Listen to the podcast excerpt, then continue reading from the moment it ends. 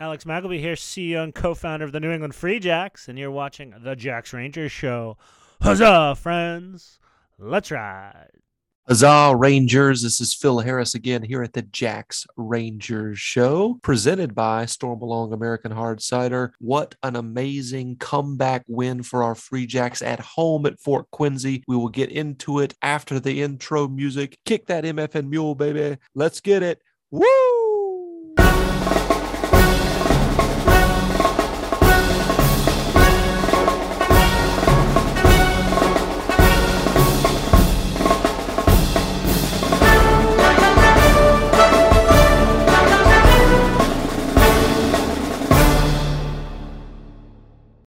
Rangers, welcome to episode 35. Après la victory, très bon, ça va, ça va bien. So that's all the French that we're going to be having in this episode. But this is after the victory. So, of course, we had après ski for the actual theme of the excellent game. And this is just an extension of that après la victory. Apparently, 3,000 people in attendance, which is fantastic. What a great crowd, great atmosphere. The Rangers are a family, man. I just wanted to go over this real quick. You know, had a not great experience in the in the first home game of the season. I was kind of in my own head a little bit too much and in a bad mood. And so many people came over and um, just checking on me, seeing how I was this time around. And it really does feel like a family, the Rangers out there. So just wanted to get into, of course, this episode and every episode is now brought to you by uh, Stormalong American Hard Cider, real craft hard cider made in Massachusetts. All of their ciders are made with 100% high quality, fresh pressed, locally sourced apples Taste the Stormalong difference and get your hands on some today. Use promo code TJRS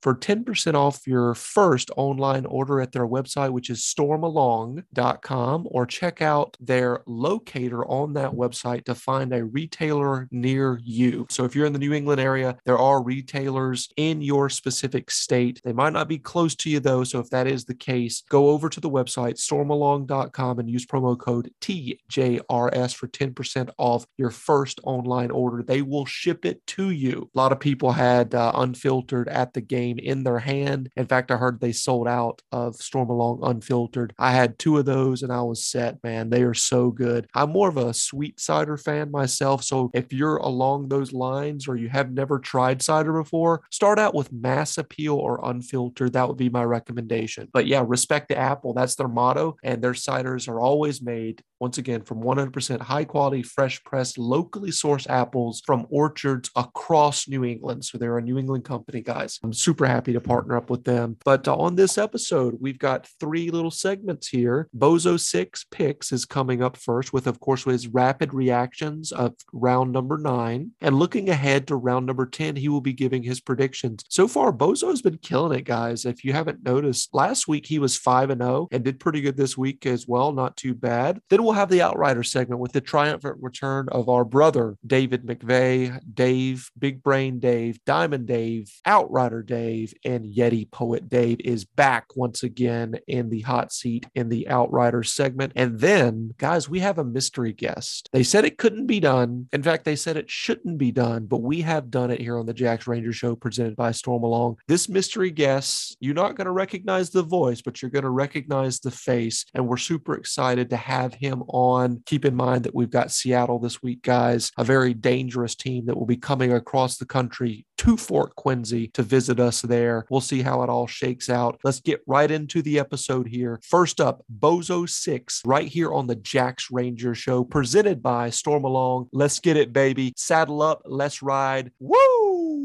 Huzzah, Rangers. This is Phil Harris again here at the Jacks Ranger Show. Welcome to Bozo's Six Picks. We've got Bozo with us here. Chris Lind, how the hell are you, my brother? I'm feeling 11 and 0, two weeks undefeated. How we doing? Pretty good. I'm feeling very blonde right now. So you guys are going to hear a segment a little bit later on in the podcast where I'm talking about our charity drive. We're really making a push right now where we've surpassed $500, which means I had to bleach my hair, and geez, it is bleached. I look like Edward Cullen's uh, cousin from Appalachia right now. That's what I look like. So I know. I think you look heroic.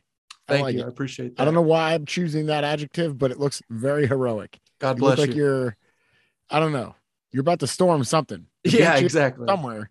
You're going yeah. to war. It's great. Amen.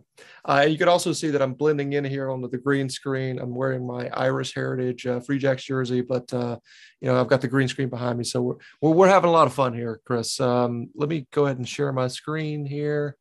I don't have the same problems. My background is my lovely overcrowded basement That's true. Yep. Yep, that's true. for all, All the right, fans to enjoy. friend.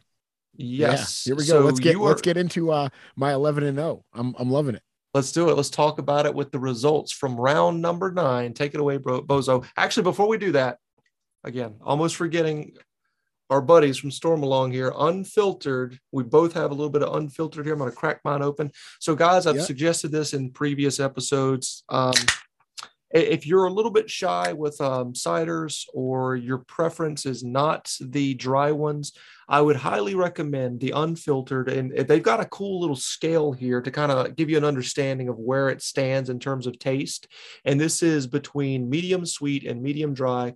Pretty perfect um, area there for folks. What do you think about it, Bozo? Love me some unfiltered. Um it's a great cider. It's definitely delicious. This is what you can pick up actually at Fort Quincy. Yes. It's the only cider uh, available. Just like to shout out all the fans. Thank you. Stormalong Cider sold out at last weekend's match. They're gonna have to up. They're gonna have to up the quantity that they send. They're gonna have to up their game. Yep. I don't know whether whether it was like a little bit of like tentative, like we don't know if we're gonna sell a lot of cider. We don't know what's gonna go on. Um, don't know if there was any of that going on, but either way, thank you to all the fans for storming right along with the Free Jacks. I saw a lot of storm along in people's hands. Uh, and, you know, as I was walking past people and stuff like that, they would hold it up and say, Hey, man, I was like, Yeah, this is cool. So Yeah, it has that sure. apple taste at the finish there. It really has that apple juice type of taste, and it's so delicious. I, am so glad that um, I, I grabbed this one from out of the fridge. We got a bunch of different varieties that we'll show and highlight on the show and whatnot. But uh, let's get right into the results. Uh, take it away, Bozo. I am ready. We will start with the latest result from the weekend, which was the Jabronis versus the Sabercats.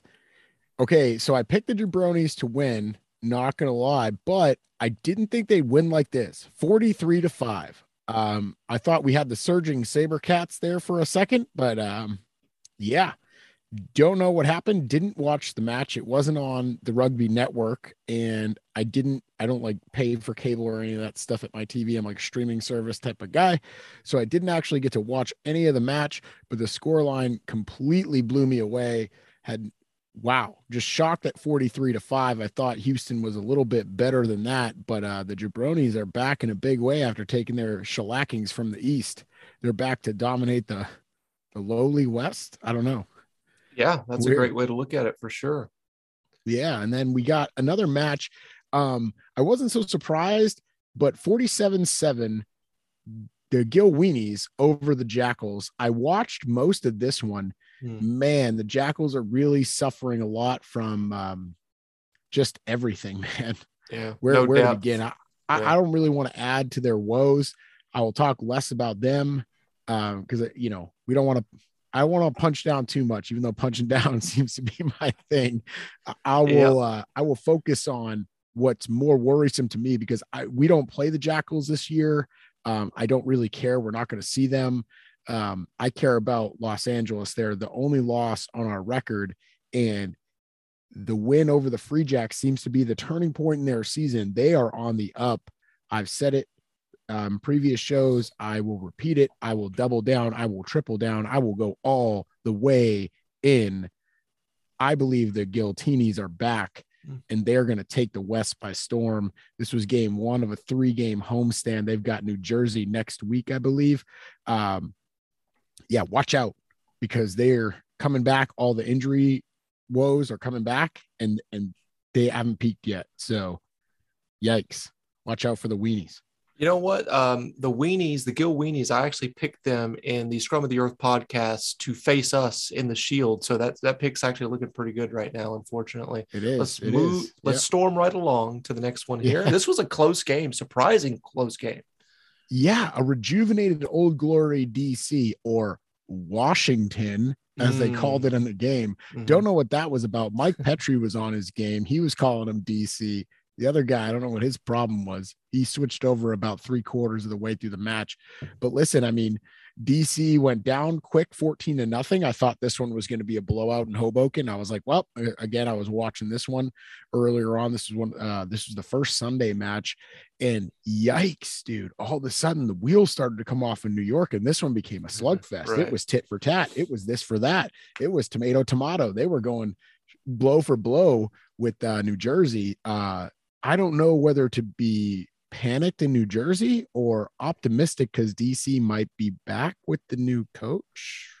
Or yeah, Nate Osborne is a, a, fantastic coach that NOLA let go right before the start of the season. He built yeah. that program up in NOLA, uh, almost made the playoffs last year, was two points off of that. Um, yeah, I mean, I don't really know what to make make of this. Is DC, you know, trying to have some sort of resurgence in the second half of the season, or is New Jersey just not very good? Um, not as good as build, I guess I should say, because you know we were talking about them like they've gotten better as as good as good as the Free Jacks or as well as the Free Jacks. But um, who knows what to think of New Jersey right now? They almost lost that one at home again.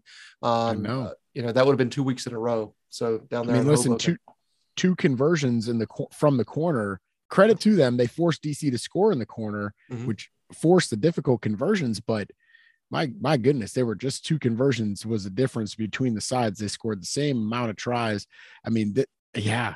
If I'm a New York or a New Jersey fan, if I'm a semifinalist guy, if I'm the big guy, Scott Ferrara, mm-hmm. I'm worried. Um, as a Free Jacks fan, I can only just say we still have to play DC, I think, one more time. And I'm just worried about them playing kind of spoiler at this mm-hmm. point. Cause obviously, I don't think they, I think they're already like mathematically eliminated.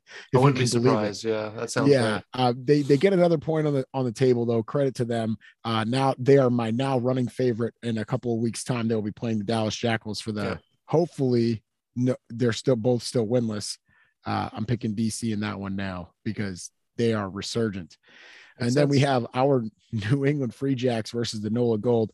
I'm sure this one will be covered in later segments. Uh, Dave, big, big, big brain Dave is back. Mm-hmm. Uh, I think he's recovered from illness. So I, I feel yes. pretty confident in saying that it's not going to be me this time at the time of this recording. Uh, maybe subject to change. Yeah. Um, I was at the match. It was my first match at Fort Quincy. A lot of Plymouth State alumni there, mm-hmm. myself included, to support our guy Cam. Took down the man of the match laudits from from them.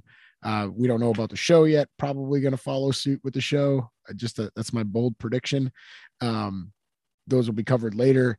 Uh, it was a really great day. Uh, fantastic day for rugby out there in Quincy. This one was just a little bit too close for comfort. I, I don't know what happened in the second half. 24 unanswered points was really scary there for a minute. And if not for a wildly forward pass, uh, yeah, we could have been looking at a loss.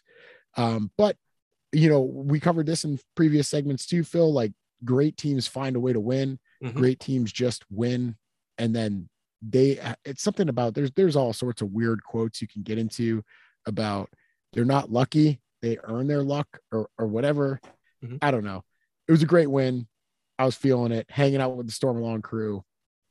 Good win for us. Super psyched. Yeah, man, I, I'm, I'm so glad that you were able to experience Fort Quincy finally in person there. That's awesome. Um, yeah, it was a great time as always uh, at Fort Quincy. Super excited for the upcoming game against Seattle there this coming weekend. But let's move, let's storm right along. Excuse me to the next game yeah. here.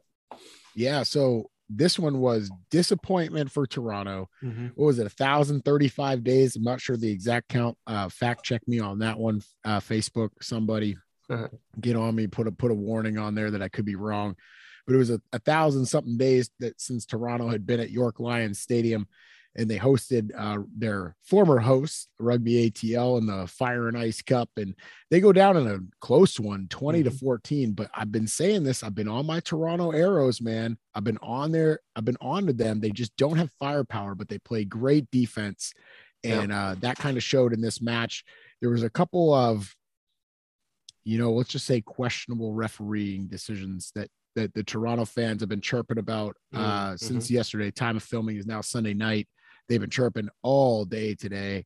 Uh, I've been getting into the banter with them back and forth, uh, mostly supporting them. But yeah, a tough loss at home. That kind of stinks. Uh, I still think so. In the East, I just see as like NOLA and Toronto at this point I think they're almost relegated to kind of spoiler status. Um, they could upset the, that top three of New Jersey, ourselves, and Atlanta in some way. And I just hope that it's not us. I hope it's the Mhm. other teams. So I'll tell you Yeah. what, kudos to Atlanta for going up there and facing that atmosphere for Toronto not having any home games in over a thousand days or whatever it is. Um, to go up there and get a win, snatch a win away from them is very impressive, regardless of the, the situation. But uh, yeah, uh, super impressed with Atlanta as always. I mean, they gave us everything that we could take, you know, let's say 50, 60 minutes into that game. And then the wheels kind of fell off for them last week. But uh, yeah, they're, they're dangerous for sure.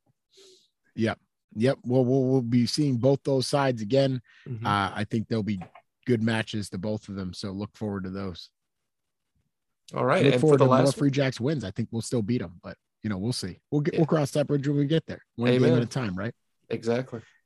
And then to start us off on April Fool's Day, uh, way back on Friday, if you can believe it, my goodness, was the Utah Warriors versus San Diego. San Diego.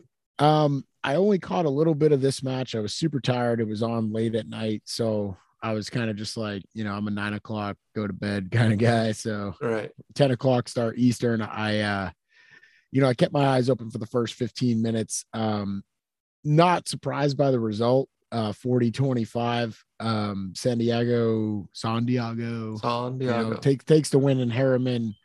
I mean, like I said, when the when the bounce when the bounce of the ball and the flick of the pass goes Utah away, they're going to put a lot of points on the board, uh, but they're also going to leave a lot of points on the board, and and that's just the way they go.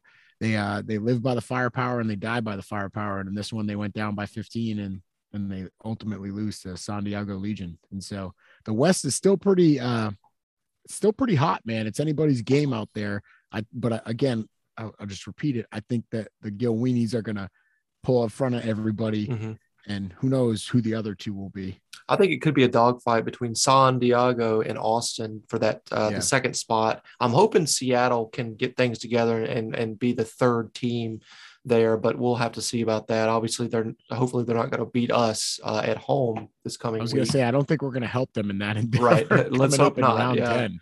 Yeah, that's going to be an interesting one for sure. Um, let's talk about the upcoming games in round 10, as you're alluding to here. And I'll let you go here with the first one starting out. All right, well, we're storming right along into round 10. Here Storming right along. we got OGDC versus Toronto Arrows. Now, if he had asked me last week, I would have been like, hey, another it's another bye week for Toronto. They would have been all good. Yeah. Um, dude, this one's got me nervous. I gotta be Uh-huh. honest with you, I'm shook. I don't know which way to pick.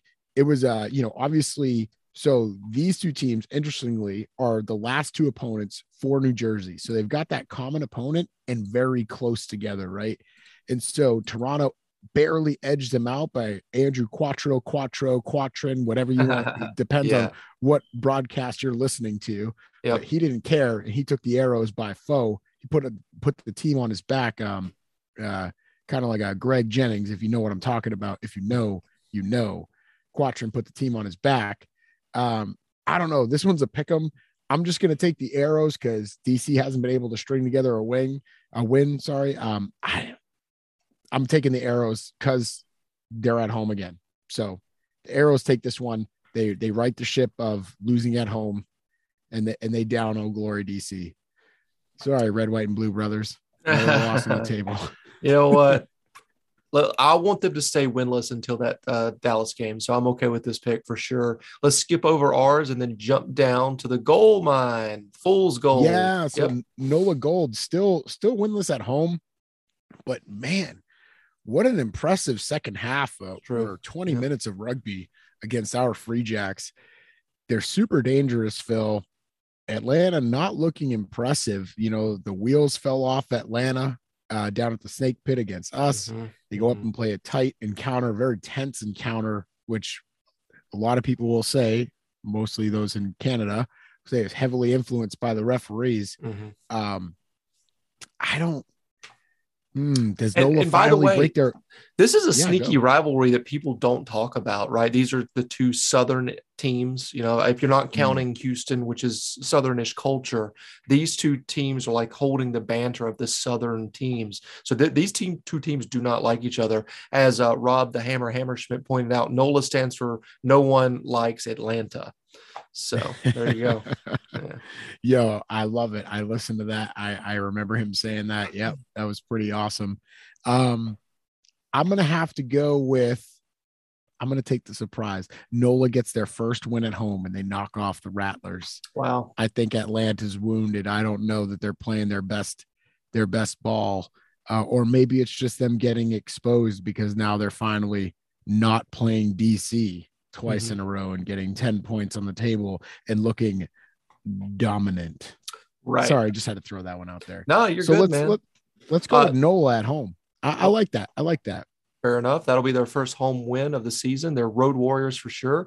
Um, and by the way, I, I thought my uh, green screen was about to just collapse in on itself, but only uh, part of it is falling over here. So um, pretty typical for this green screen. I think I bought it for like 40 bucks on Amazon. And it's the, literally the worst part of doing this podcast is having to deal with this green screen. So uh, storming right along here.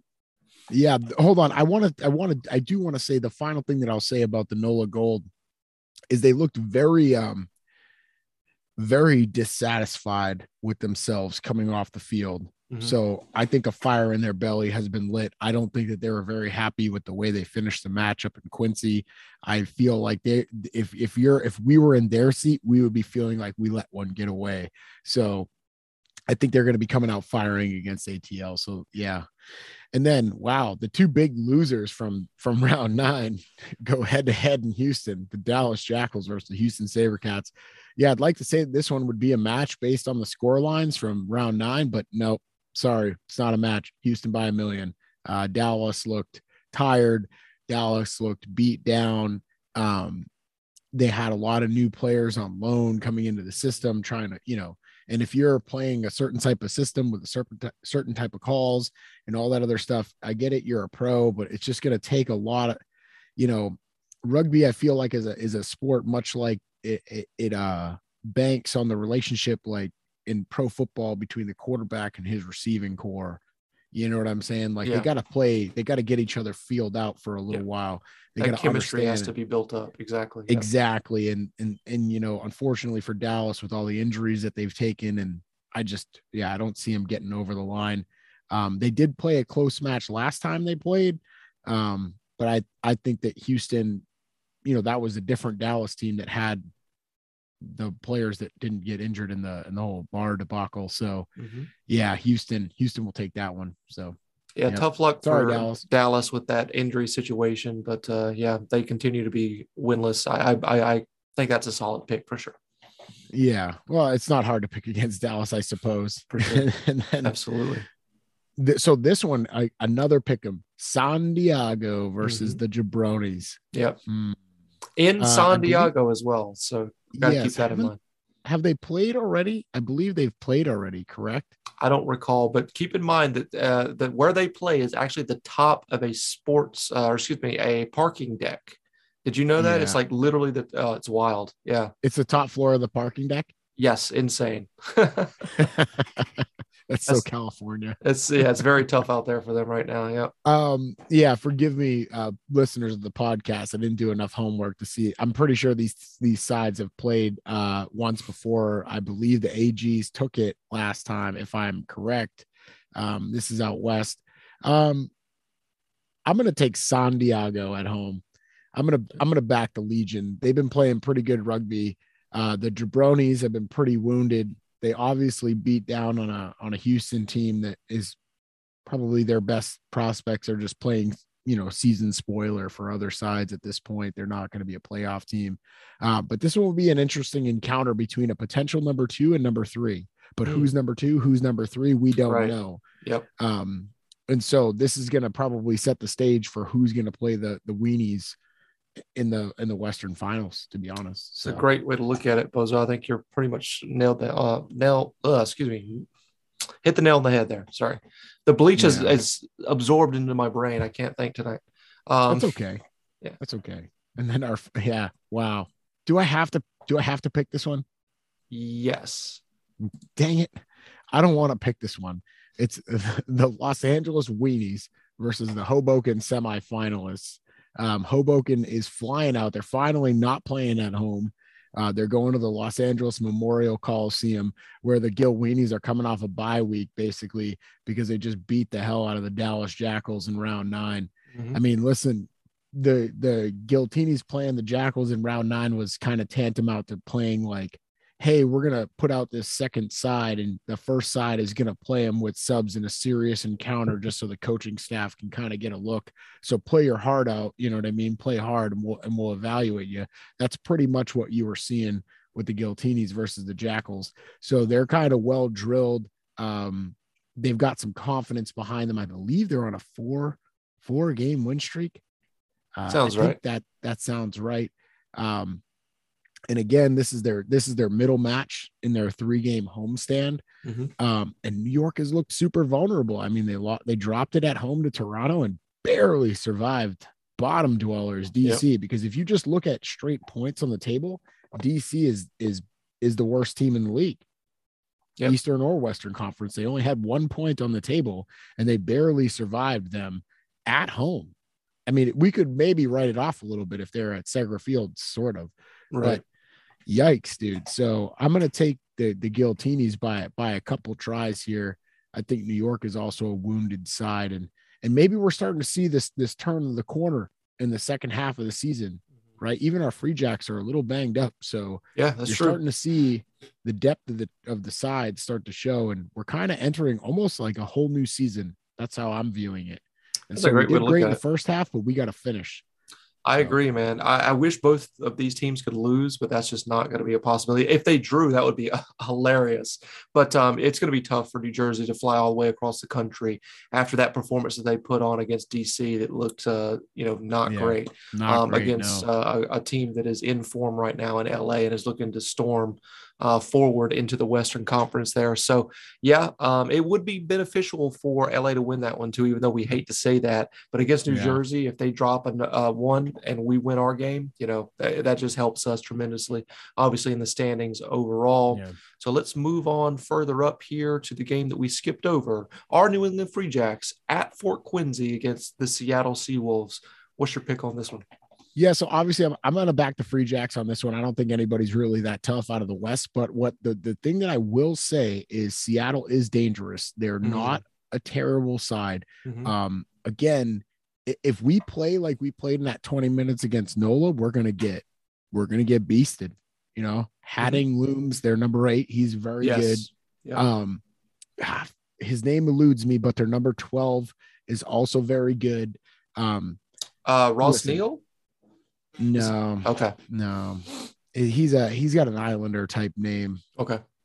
Yeah, I'm sorry, I didn't do my homework for this That's right, one. pal. I should have I should have come up with that, but uh, either way, uh, he's very good, and and they're a, they're a decent side, um, and we're kind of I kind of put them on the same level of Nola because when they actually when those two sides played each other in Seattle, um, it was a very close match that Nola barely pipped them on. So like I kind of put them right on the same level of that, where they're good enough where they can, dude, they can spoil your breakfast. They'll poop right in your cereal and ruin your day, man. Um, you know, they Uh, really well- will. What a visual Um, that and is. That's almost that's almost as bad as me, like just my head floating here through uh, this this uh, this segment here. yeah, yeah. You didn't like the poop in the cereal reference. that was that was pretty rough. it's pretty garbage. Anyway, hey, you can't always win. I'm 11 and 0. Right? That's Give me a true. break. I- I spent I spent I spent all my uh I spent all my good uh goodwill and good fortune praying to the pagan gods on, on that one. um but anyway, you know, I I think the Free Jacks are clear of them by at least 10 points. That that's what I'll put out there. I won't make an actual score prediction. I think Free Jacks by at least 10 um you know also because it's hey, it's got to be tough on these guys to come across all the way across the country Mhm. but seattle is still is still a dangerous side and we can't let down on that because if we if we play like we did in that you know, I don't know first 20 minutes of the second half against nola we can find ourselves in trouble um I so i agree. just hope we jump on them i hope we jump on them early just like we did with nola Yep. only this time i hope we kind of just stomp them out and that's it I agree, man. This is the thing that I'm worried about with the Free Jacks, and we'll get more into it in, in later segments here, of course. But um, this team's a little bit banged up right now.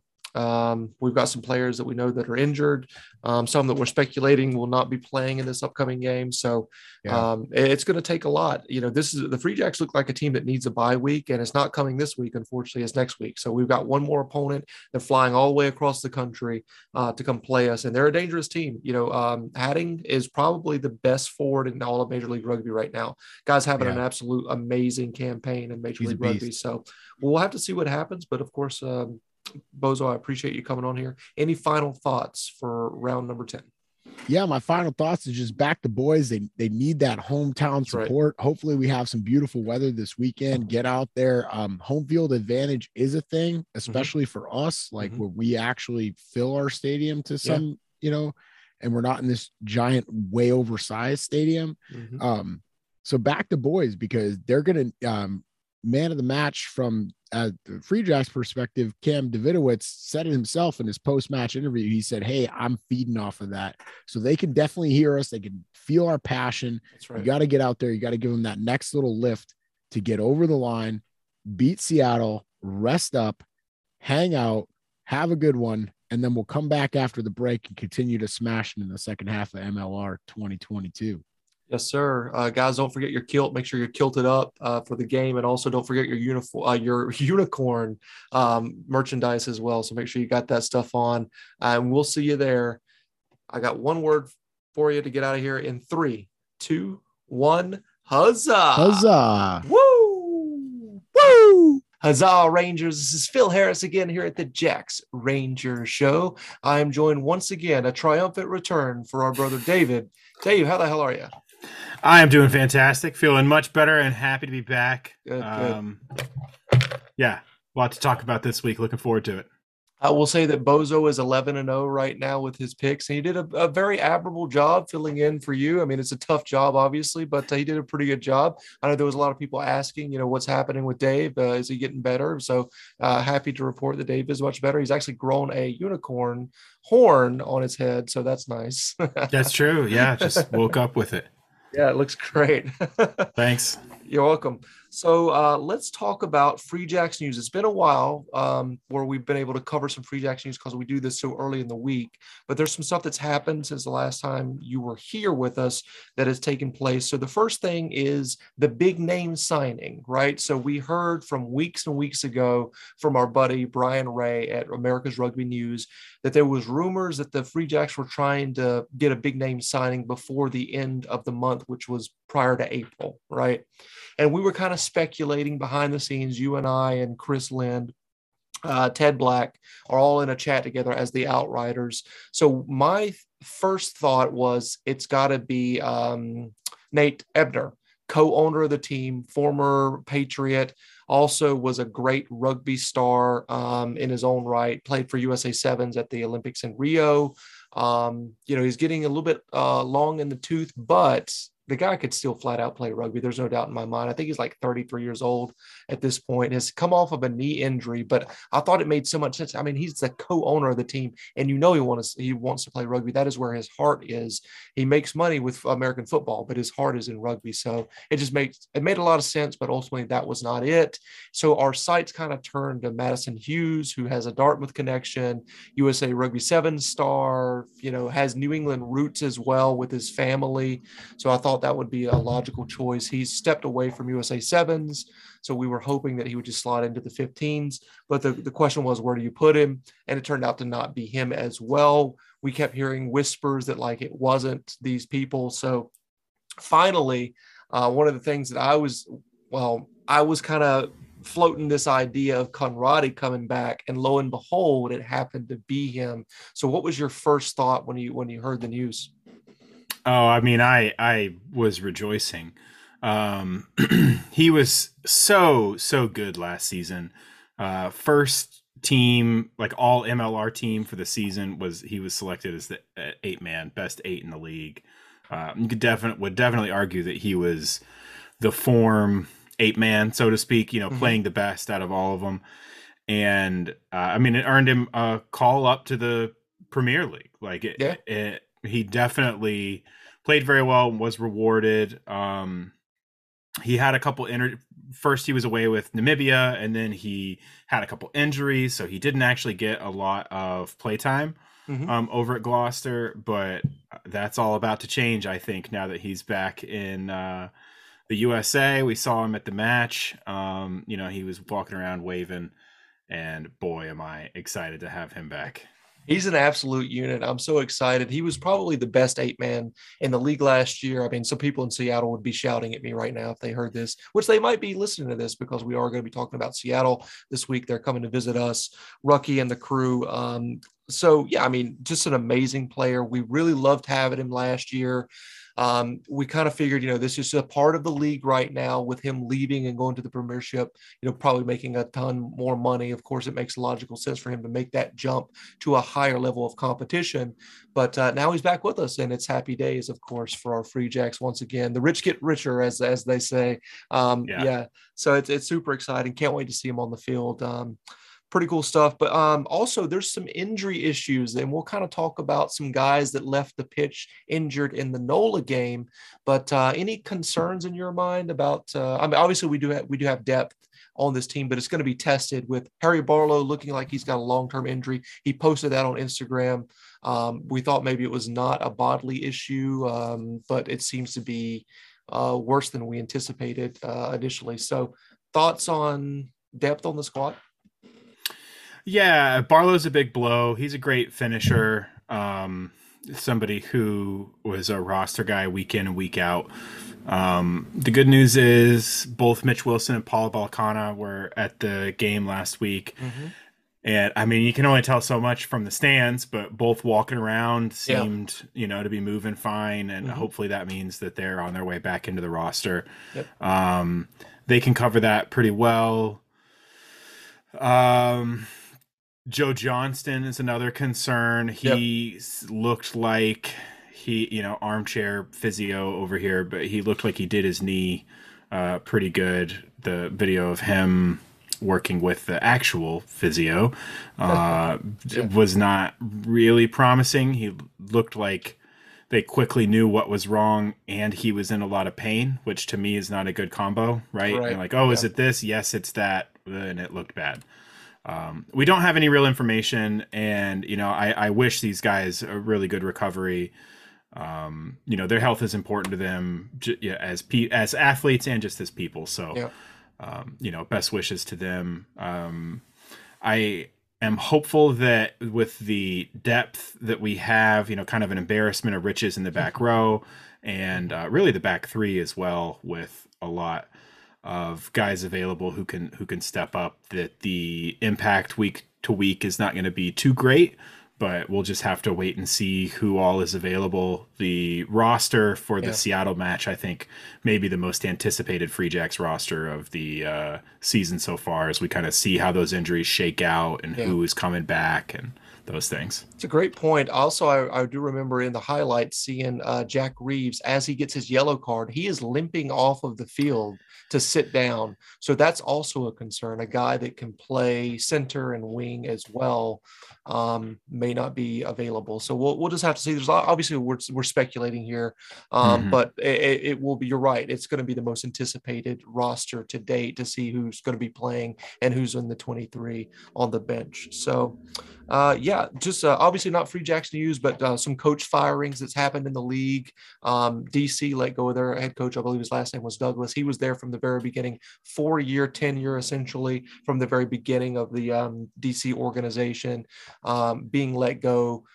Uh, and also, um, recently uh, Utah, as of today, uh, let everybody know that Sean Pittman would be leaving. Um, I think the bigger surprise would be Utah because he won the Coach of the Year last year. Um, DC, a team that has really never been in the playoff hunt, if, if I can recall correctly. So that one kind of seemed like it was it made sense. But uh, Utah is a bit shocking. Obviously, their form this year not very good uh, and not up to their standards. But uh, thoughts on that? Yeah, that was basically the explanation that the organization gave for the uh pit, but they wouldn't didn't even call it a you know they have, have parted ways with you Mhm. know uh Pittman. The team it seemed like they went out of their way to not say anything bad about him. Yep. Um they uh, the message was a little bit hard to parse, but the way it read to me was that they care a lot about both on field and off field values and performance. And his off the field values and performance seemed like the team was very happy with that, with him as a person and as a leader. The problem was that they were not getting the on the field results that they thought the quality of their squad uh, merited. You know, and you can think of it as like the manager, you know, the GM or director of rugby type role. Mhm. Their job is to put the pieces on the board, and the Yep. coach's job is to win with the pieces they've got. Right. And they thought that the coach was not living up to that win with the pieces you've got sort of expectation. Um, as far as DC goes, you know, Douglas was kind of on notice from the start of the season. Uh, they didn't have a great season last year. Right. a couple good wins, you know, beat the Free Jacks in DC early on, Mhm. Uh, match we've talked about a lot. Um, th- again, the, the pieces are there. The team made some moves to acquire some talented backs in the offseason, and I think they just expected more than to go 0 and 7 Mhm. um it, it kind of th- raises the curiosity in me of like how many wins in those seven games would have been enough for him to keep his job you know and you think if they were two and five he'd still be on he'd get to finish out the season Mhm. who knows uh you know 0 and 7 is what they got and he is gone so it'll be interesting to see how things uh, shake out for both of those teams with Yep. their new interim coaches. Uh, In Utah, the GM is stepping in as the coach for the Ah, remainder of the season. How about that? How about they're yeah right now he's gonna get to pick the pieces and uh try to win with the pieces it's a lot though i mean that's a lot of work that? It is. um they they are keeping their assistant coaches in place so their Hmm. forwards and backs coaches are remaining and the gm is stepping into that head coach role so that will be Interesting. um pretty interesting I'll tell you what, DC got a good one with their interim manager Nate uh, Osborne, Nola Nate Osborne, who was there from the founding of that uh, that uh, franchise there and built that thing up to be a playoff contender. I feel like every single year they were in the mix uh, there or thereabouts to be in the playoff hunt before he was fired before the beginning of the season. So good to see him uh, back in a job there. Um, you know, also not Free Jacks news, but just league news. Possible Austin rebrand with a potential new owner. Gilchrist possibly stepping aside or selling the team, rather, is a better way to put that. Um, just for fun here, if you were the Austin new owner, how so this team has been through several rebrands at this point. What option are you going with as the rebrand that rebrand that will stick? That's tough. I don't know Austin that well, so I can't speak to what would really resonate with Austin. But my, you know, my thoughts are that choosing the the Texas colors, Yes. I, I think you, I think that you actually probably lose as many fans as you get by Mhm. uh, tying your identity so close to a college. Mm-hmm. Um, I know it's big in Austin, but uh, and it's you know one of the biggest schools in the U.S. and all that Mhm. but not everybody went there and if you if i think that if you're a casual fan you see the colors that are the same as the university and you go oh, okay it's like a you know it's like a you know university thing You- you're going to think they're a little bit associated or even if you don't maybe you just don't care that much it seems like that's who uh, oh it's not for me it's for the texas fans so I I do think a rebrand would help. Different colors, uh, what colors? I don't know. I'm not a graphic designer, but everybody says we want to keep Austin weird, right? Yes. That's the keep Austin weird. So you know me, man. Let's get weird. Let's go Right. with the Austin weird. You know, you could even spell it like W Y R D, make it like a supernatural kind of thing, you know, Okay. get out there with the uniforms. I want to see some like French top league level crazy stuff. Uh, I Hmm. mean, that's what I'd do if I was in charge. Uh, it's we'd be getting funky. I was thinking that you know you should keep the Longhorn colors, but it's a great point that you're making that not everybody in Texas or in that surrounding area even um, are Longhorn fans. It's a very good point. Now it is, I think, the largest school, or it used to be uh, the largest undergrad population in the entire United States there in Austin. But I mean, that's just not enough to draw in you know fans then keep them around. Um, so it might be a good idea to change the colors. There's been a lot of colors used in the MLR. There's a lot of reds out there, right? Um, so that we're kind of slim pickings on colors. But I have an idea. Just as you were talking about, Austin's kind of a weird place, right? It's in it's in Texas, but it's like it's its own thing. Um, I'm thinking, you know, purple is not used, and purple is a. I mean, Minnesota Vikings, right? I mean, they rock that. They've been rocking those colors for a long time. I'd love to see purple, but in terms of a mascot, I mean, the AG's thing has got to go, right? I mean, you, you got to get rid of that. I mean, they, they have an already horrible nickname, and they're just shortening it. So let's throw that out the window with the Gilchrist ownership. I'm thinking their mascot is a fox, and it's super cute. So Austin Foxes or the, the actual answer to the rebrand is already there. It's just it's ha- hidden in plain sight. Their development team has an amazing logo, and they're called the Outlaws, the Austin Outlaws. Ooh. Ooh, I love it. Right, it's got that Western it. vibe. Oh, it's Yeah. so sick. Yeah, and it Lean has mhm, absolutely lean into that, and then maybe just call the development squad the Junior Outlaws or something, you know, something like that. But yeah, I think Yeah. it's just been there the whole time, and they just haven't utilized that. So. I think that's what they would go. They should go with. But let's get to our game um, here. Let's talk about the review of the NOLA game. Uh, what was your uh, game experience prior to kickoff? Uh, what did you What you get into?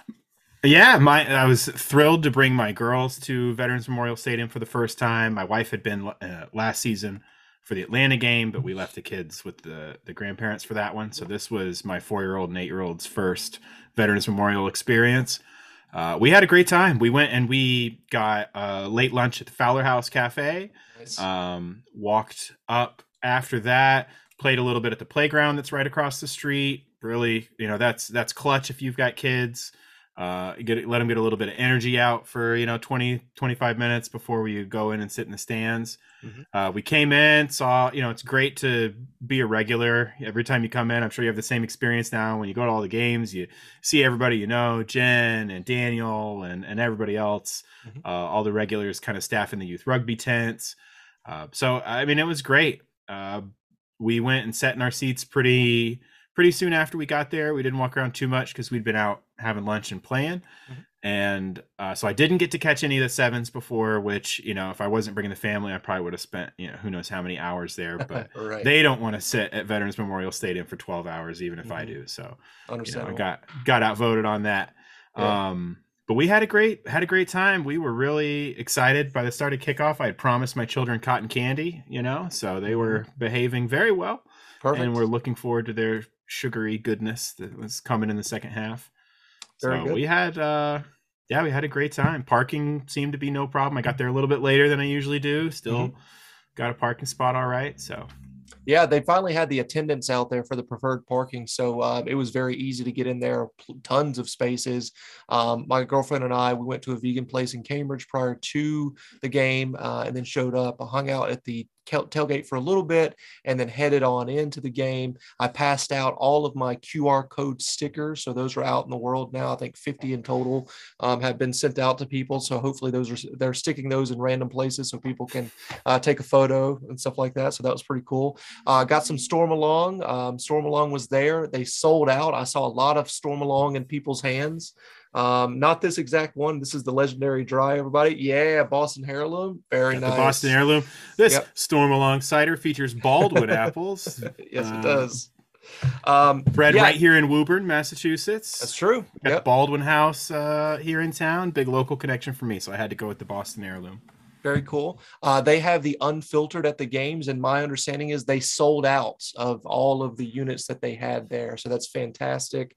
A lot of people came up to me and said that they tried uh, Stormalong for the first time or purchased it prior to the game because of the sponsorship. So that's awesome. Uh, super excited about that. It's high quality stuff, guys. I mean, it's it's grown.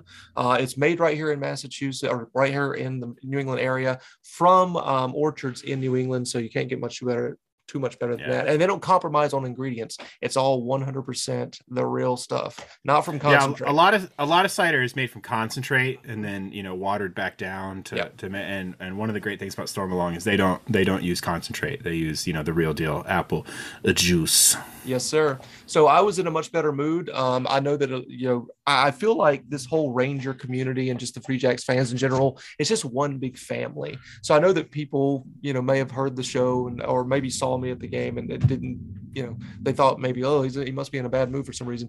A lot of people came up to me and was like checking on me for this game. And like, I just had a better experience. You know, I took photos with people, I was joking around with people. So it was awesome. I really enjoyed it. So glad that, you know, I was able to get out there and I won $50 for a gift card because of my costume that was an 80s Yeah. themed. I've uh, got it in my I've got it in my notes on the game as I'm you know I Oh, okay. rewatch and note all the scores and got Yeah, yeah, yeah. 60 was it let me check 63rd or 68th minute 68th minute Phil wins costume contest yeah, that was pretty cool. Um, yeah, so I, I'm excited about the upcoming game. Of course, uh, the kilt game for us, and also the unicorn theme will be, um, I'm sure, prevalent. Yeah, exactly, just like Yeah. on Dave's head. I actually and bought this is this is just this is merely a taste this little Oh, unicorn horn uh, headband I'm wearing if you're listening on the podcast rather than on, you know on, watching on YouTube Yep. got a little unicorn headband that I borrowed from my daughters and uh, you know we'll we'll be we'll be going much much bigger much louder this weekend for the actual unicorn festival. So I look forward to seeing everybody there yes, uh, my cat uh, is looking forward to actually just hanging out with me. So she just jumped into my lap right now, guys. Um, this is Morticia that's up here, uh, if you can see that. But um, from here, let's talk about the actual game. So I did- yes I did write all of this down except for certain things that we'll talk about a little bit later on. So um, for those people that know what's going on, buckle up because it could get bumpy here. Um, the Jacks showed how keen they were for this game at Fort Quincy with a stabbing kick by Waaka less than two minutes in that took a massive bounce that was a nightmare for Nola to defend. Um, two quick offloads, and the boys are. See, this is what I'm talking about, guys. I can't even read. Oh, the boys in red found the edge uh, of the try zone there with uh, Le Roux Malan, who is everybody's favorite player right now, it seems, uh, diving Yes. over, conversion off the post and in seven to zero. Jack's amazing start for the boys. Waaka was feeling very confident with his crossfield kick after that. It found rookie Zach Bastris, who's having a fantastic run right now on the wing. Um, in the try zone, an amazing play where Zach ripped the ball away from the NOLA player. I watched that in the highlights. I didn't realize that in the actual game watching it. I'll tell you this I've noticed this like, you're not really it's weird because you're there at the game but you're really missing quite a bit if you're looking around or talking to somebody or looking at the big screen because it's so distracting you're missing what's happening on the field quite often I, I found myself doing that so it's good that we have the highlights and replays of the games to watch um, so he ripped the ball away from the NOLA defender and grounded the ball. Waaka conversion at that point is no good, but it's 12 to 0, seven minutes in, a dream start for our Jacks. What was your thoughts? Oh man, I mean, we looked like we could, uh, you know, take on the world at that point. Uh. I mean, it was an, inc- an incredible first seven minutes. Yes. Um, two um, fantastic kicks from Waaka. We seemed to just be camped out in their half and scoring at will. Uh, it was, you know, really, really looking good at the beginning. I agree. It, you know, it was quite the amazing offensive explosion there, um, and it wasn't done quite yet. What happens after that is uh, Waaka once again pulling the strings where there's a play, it's a switch play essentially with the backs there that sees Wayne van der Bank, who was my MVP last week, uh, in open space, diving in for a try right before the hydration break. So this is uh, before the 20 minute mark. At this point, the Rangers were on cloud nine in the stands. Conversion this time is good. So it's 19 to 0 prior to 20 minutes into the game.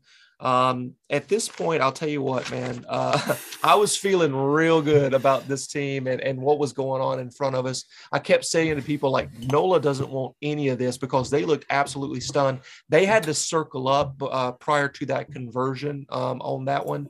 Just to, I'm sure that they're like, boys, what are we doing here? We got to turn this thing around. We got to we got to do something. Um, David from Scrum of the Earth podcast walked over during the hydration break, and I'm so glad this never saw the light of day because you know we did like a little you know 30 second video. And, and boy this i mean when we're up like that it is not the time for me to be like neutral or any type of analysis. I'm just like we're gonna win baby. You know like they don't Right. want any of this. Like you know how i am. Um so yeah that was pretty cool. But um so glad that that never saw the light of day because you know nola to their credit they did not fall apart. They definitely could have said okay we're away from home. It's 20 minutes in. We're down by 19 points. Let's just, you know, mentally pack this thing up and, and get back on the bus. But they did not. Um, they, they wanted to play spoilers for sure.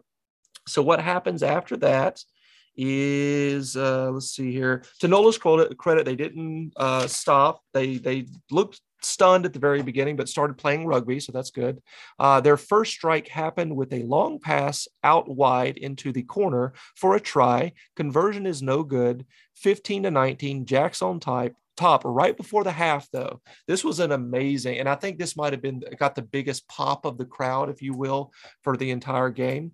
Um, what happens is uh, Jacks are on top at that point, but right before the half, an awful long pass by Nola, which was by Coleman, our buddy, um, is uh, gobbled up by Barlow, who kicks it down the pitch. Local man Cam Davidowitz, okay, uh, puts on the afterburners uh, and runs it down, diving over into the try zone. The crowd would absolutely nuts for this local kid. Conversion is good. I think his whole family was there. It seemed like uh, based Yes. on the crowd. Um, literally, 20 literally yes. have a bus. Have you seen their bus? I- it's they have a, the. Davidowitz rugby yes, bus yes, that they load everybody into and park in that preferred lot. It's incredible. It's pretty so yeah, they were definitely all there. That's fantastic.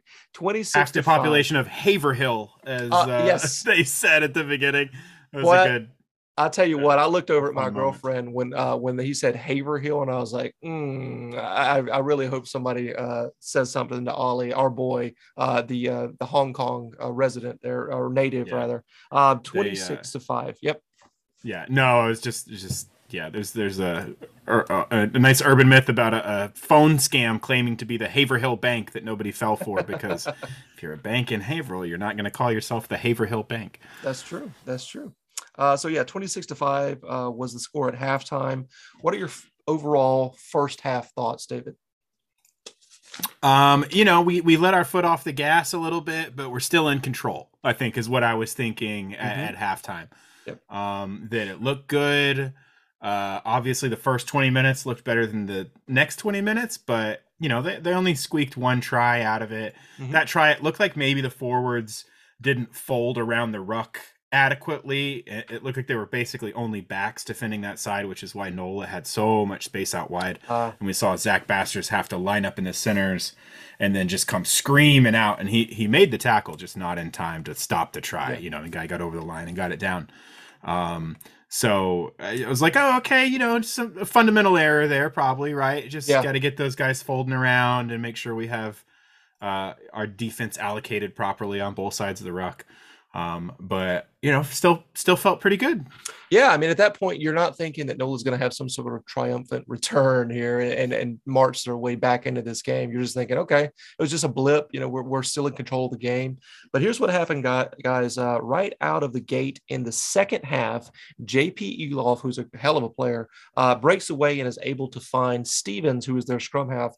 Our wings collided into the padded post in a scary moment for all involved. The try is awarded, but Barlow had to be subbed off with a serious injury. And boy, it, it looked like he was in a car crash uh, up against the actual post there, the way his body just flung around. Um, it was it's pretty scary for a moment there. Uh, we were really concerned for him, but um, you know, gets substituted off. Um, I think at that point, Jack Reeves comes on for him.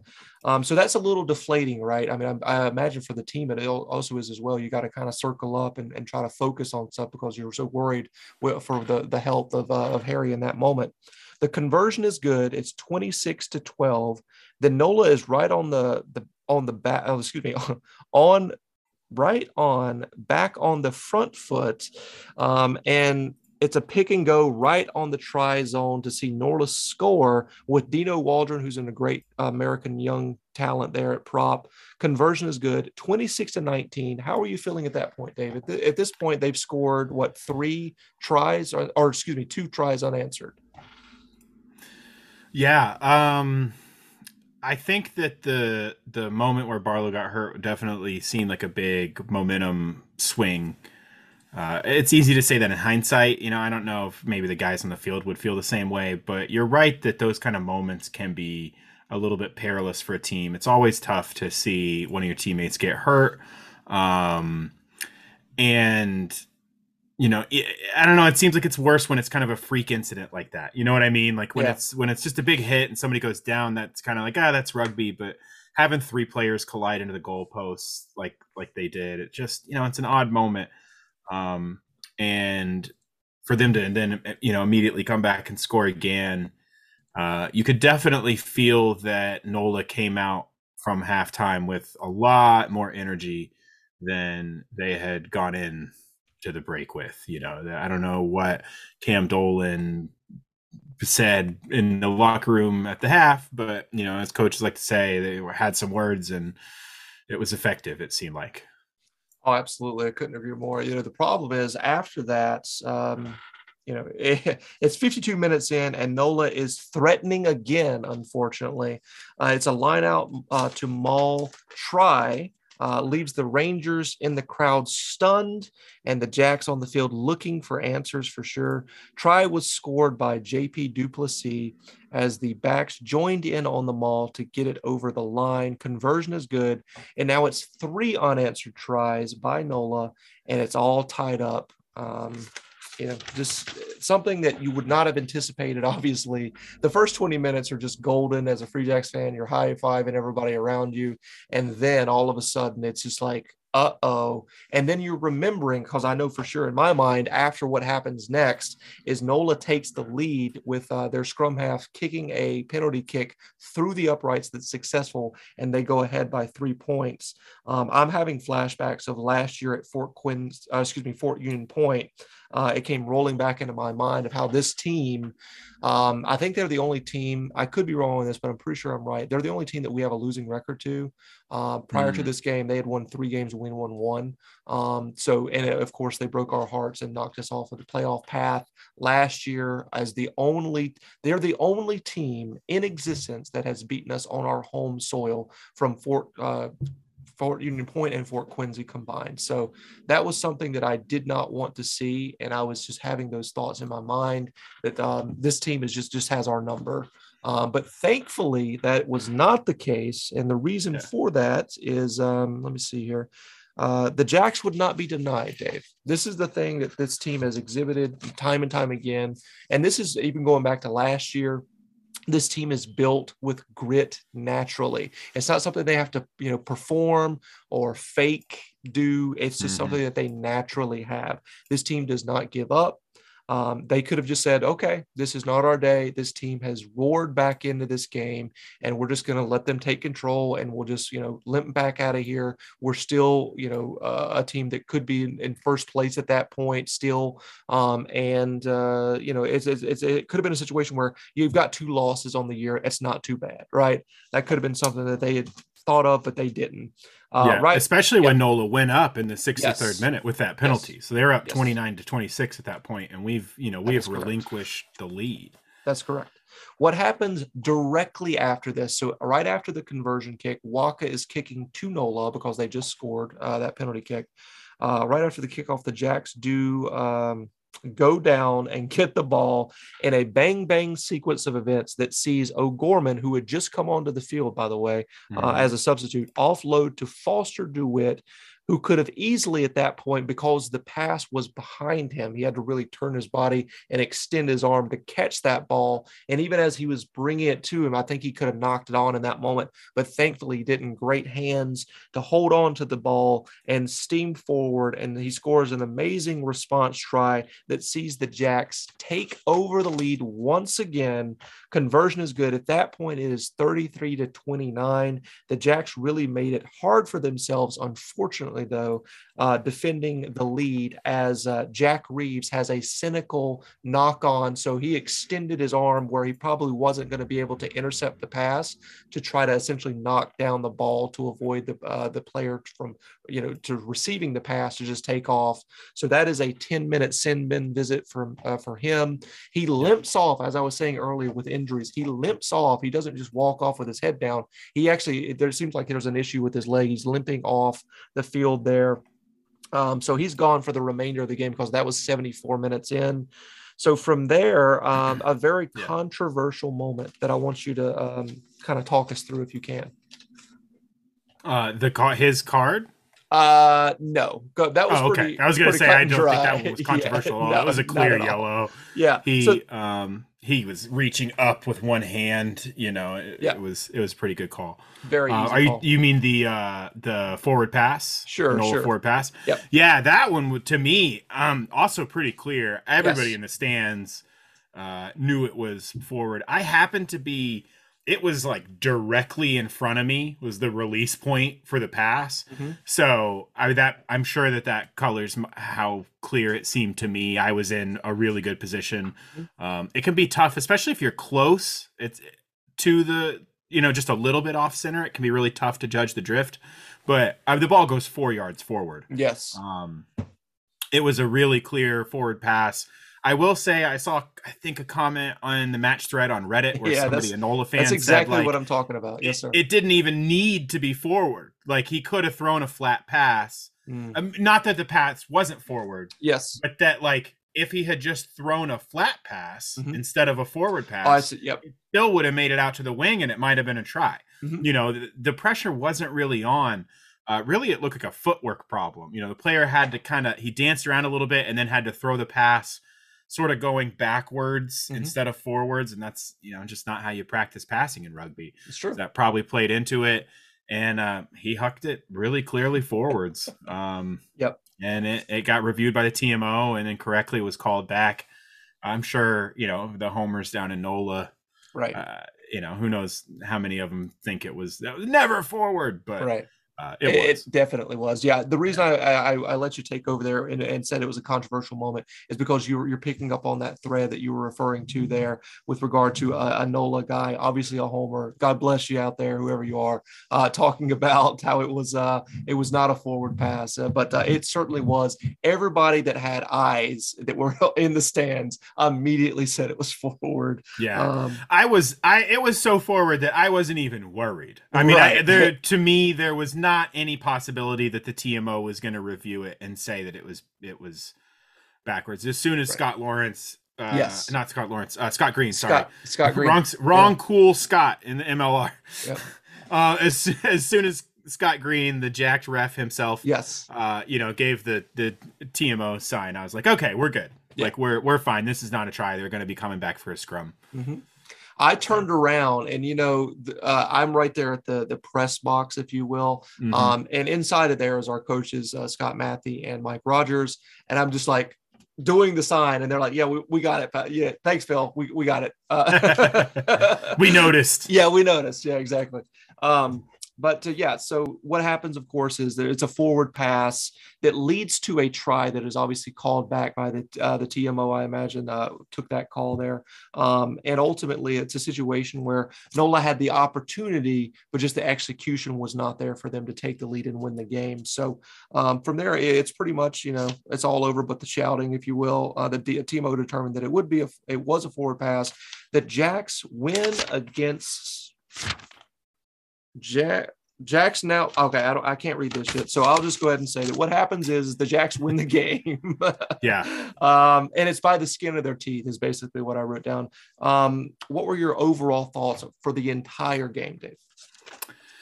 Yeah, uh, I thought there were some positives. Um, the lineout was improved. Um, we did lose one lineout, I think. Uh, looking over the stats, um, set piece overall was good. A lot of the control that we exercised toward the end of the game was thanks to a good, solid scrum and you know just working the clock through some phases after we uh, kept the ball.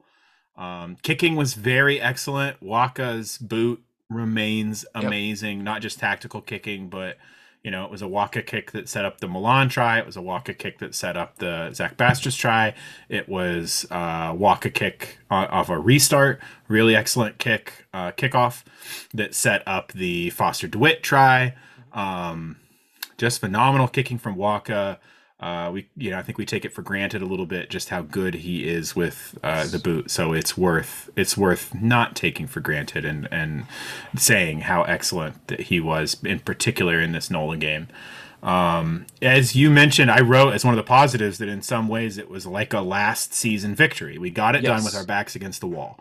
Um, Yeah. So we showed that we can still do that. Go losing the lead in the 63rd minute um, especially kind of in the way that we did, how much energy Nola had in that 23 or so minutes where they scored, Mhm. you know, 20, 21, sorry, not 21, 24 points in um, 23 minutes, which is pretty fantastic, more than a point a minute. Yeah. That's a crazy pace to be scoring at. Um, So, like you said, we easily, you know, a lesser team could have thrown in the towel there. Yeah. So that was positive that they just kept up the fight, maintained control, played their game, and and eked out the win.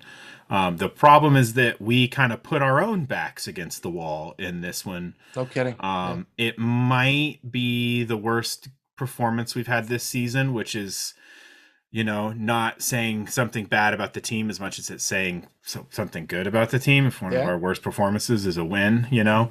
Mhm. Um, but uh, there was a lot of stuff that we haven't seen that was not so clean.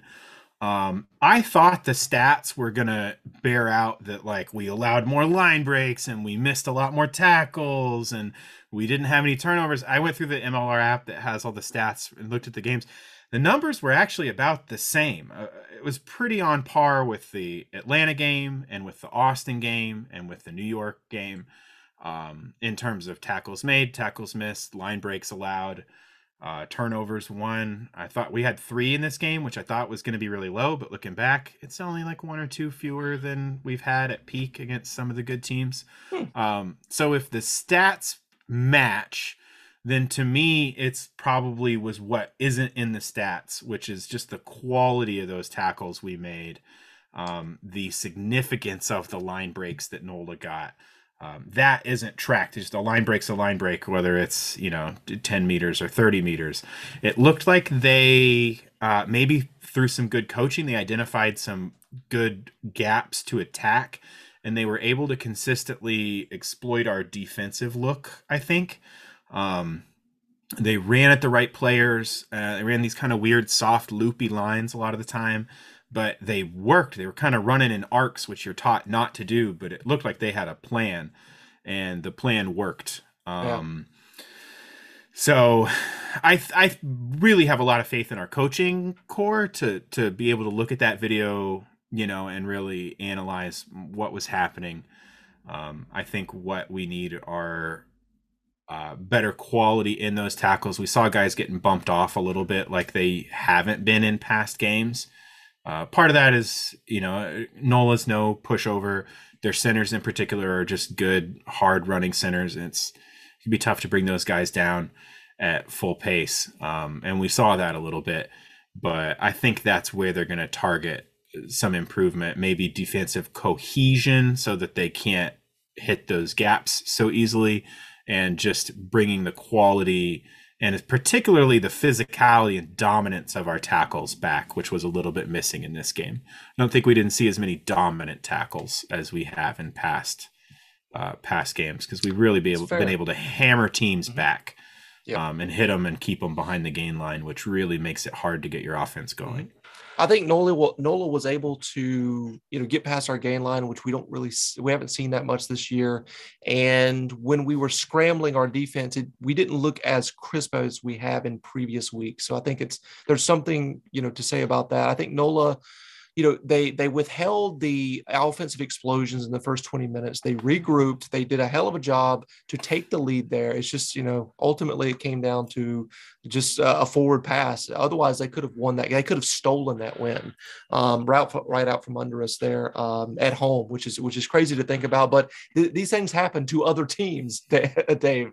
Like they lose at home. It's wild to think about, right? Yeah. But uh, it does happen. Those poor fans. I know exactly. Yeah, you come, you you enjoy yourself, and then you have to leave upset. It's wild to think about, but uh, it happens all across the league. Um, so, yeah, um, just some final thoughts here. Actually, I'm going to go to um, our buddy from the desk of Ranger John. He's been uh, emailing us every single week. In fact, he made the same mistake. It's very interesting that you talked about this with our the referee. He meant he said he, his name was Scott Lawrence, but obviously it's Scott. Uh, uh, it's it's uh, Scott Green. Yes. Yes. So he made that same mistake um, at the That's game. funny. Everybody's got Scott interesting, right? Lawrence on the brain. Right. Yeah. Um, let's talk about what Ranger John uh, from his writings here. He said that Magic Man Malan uh, scores a beautiful try. He is on fire. Uh, Wayne van der Bank, along with a, a Wayne van der Bank, along with a scoring scoring a try to put an put in an awesome shift, great support and hard running. Is there a better combination of centers and MLR right now? And then this is just my own thought because as soon as I saw that, I, I wrote. It's interesting to note that because the uh, because the beginning of the season there was a there was one it was one of the biggest question marks on the team is the center positions. And now yes. you know ranger john is saying is there a better combination of centers in the mlr right now? which is awesome. And it really tells you how awesome this organization is to find and identify this talent scout this talent and bring them in. That's tk and then being able to get these guys in the right position and all of that other stuff that goes into the coaching aspect of this to make sure that they're successful onto the field. That's scott matthews job. Um, and finally, and this is something that you've already answered in this segment here. He says, also, do you know where we can get statistics? It seems we only get uh, tidbits that are included in Team of the Week, for example. It would be nice to have a um, repository of that kind of information for numbers, number geeks like me. So the answer to that, as you were saying, is the MLR app, correct? Yeah, MLR app has pretty decent uh, team wide statistics. So mm-hmm. it has things like tackles made, tackles missed, turnovers, lineouts won, lineouts lost, scrum, you know, all that, clean breaks. and that's where that's where I get my stats from. I know there is MLR has a much more robust internal stats platform. I know that because um, some analysts have access to it. Mm-hmm. Uh, we don't, obviously. So the the data is out there. I really would love to see that. Um, two areas where I would love to see a lot of transparent, more transparency in MLR.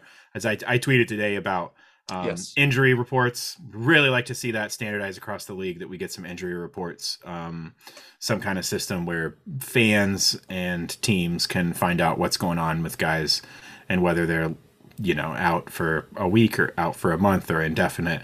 Um, the other area is stats. Fans like stats. There's a lot of numbers geeks out there.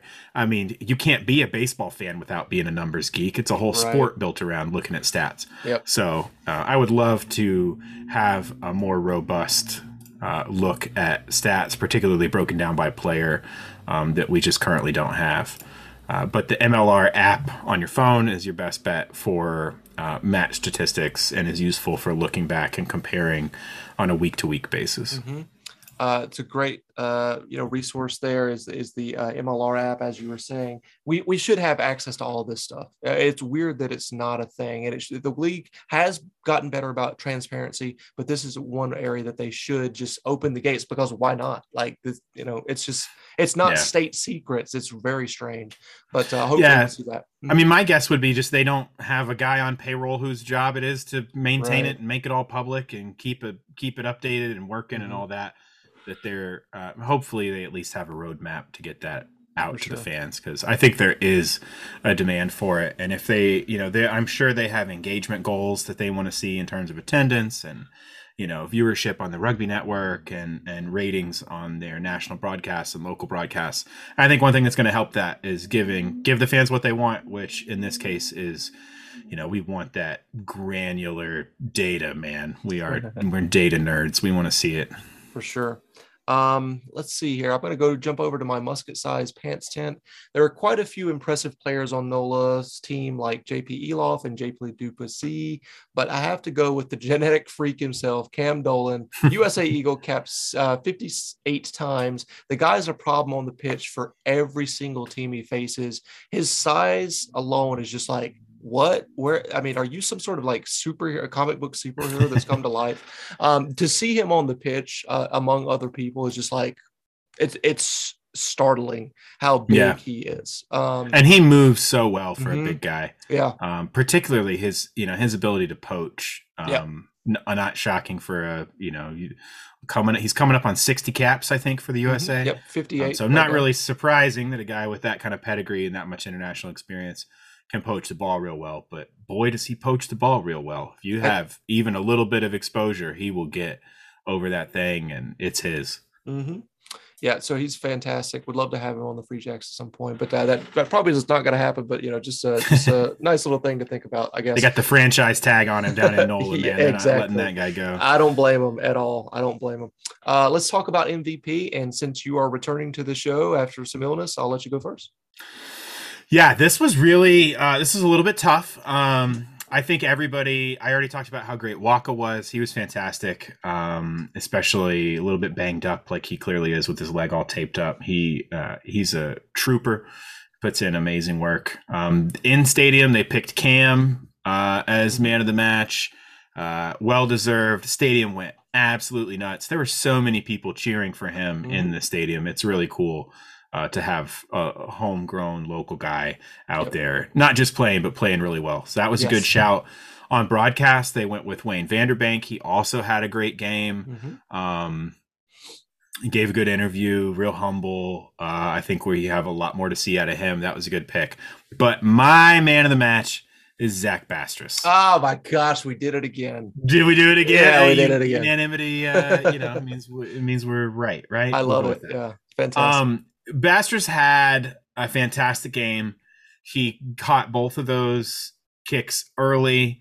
Um, he this was his first start on the Free Jacks, and uh, he really went out and I think did everything in his power to put his name on his jersey. He's always looking to get stuck in. Uh, if you watch him around the rucks, man, he looks like a kid in a trampoline park.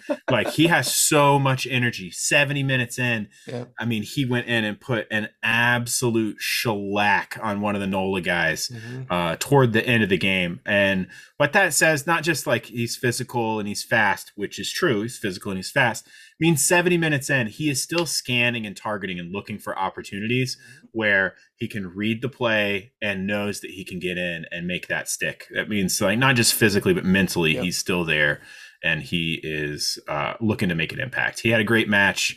Um, really happy for him. So I'm going with the speedster from Colorado, Zach Bastris. Man, I, I couldn't be happier for this kid. And I absolutely agree with you. I mean, there's a lot of guys. This one was very difficult, as you were saying, for me, because, you know, we have so many worthy players of this invisible award that we give out.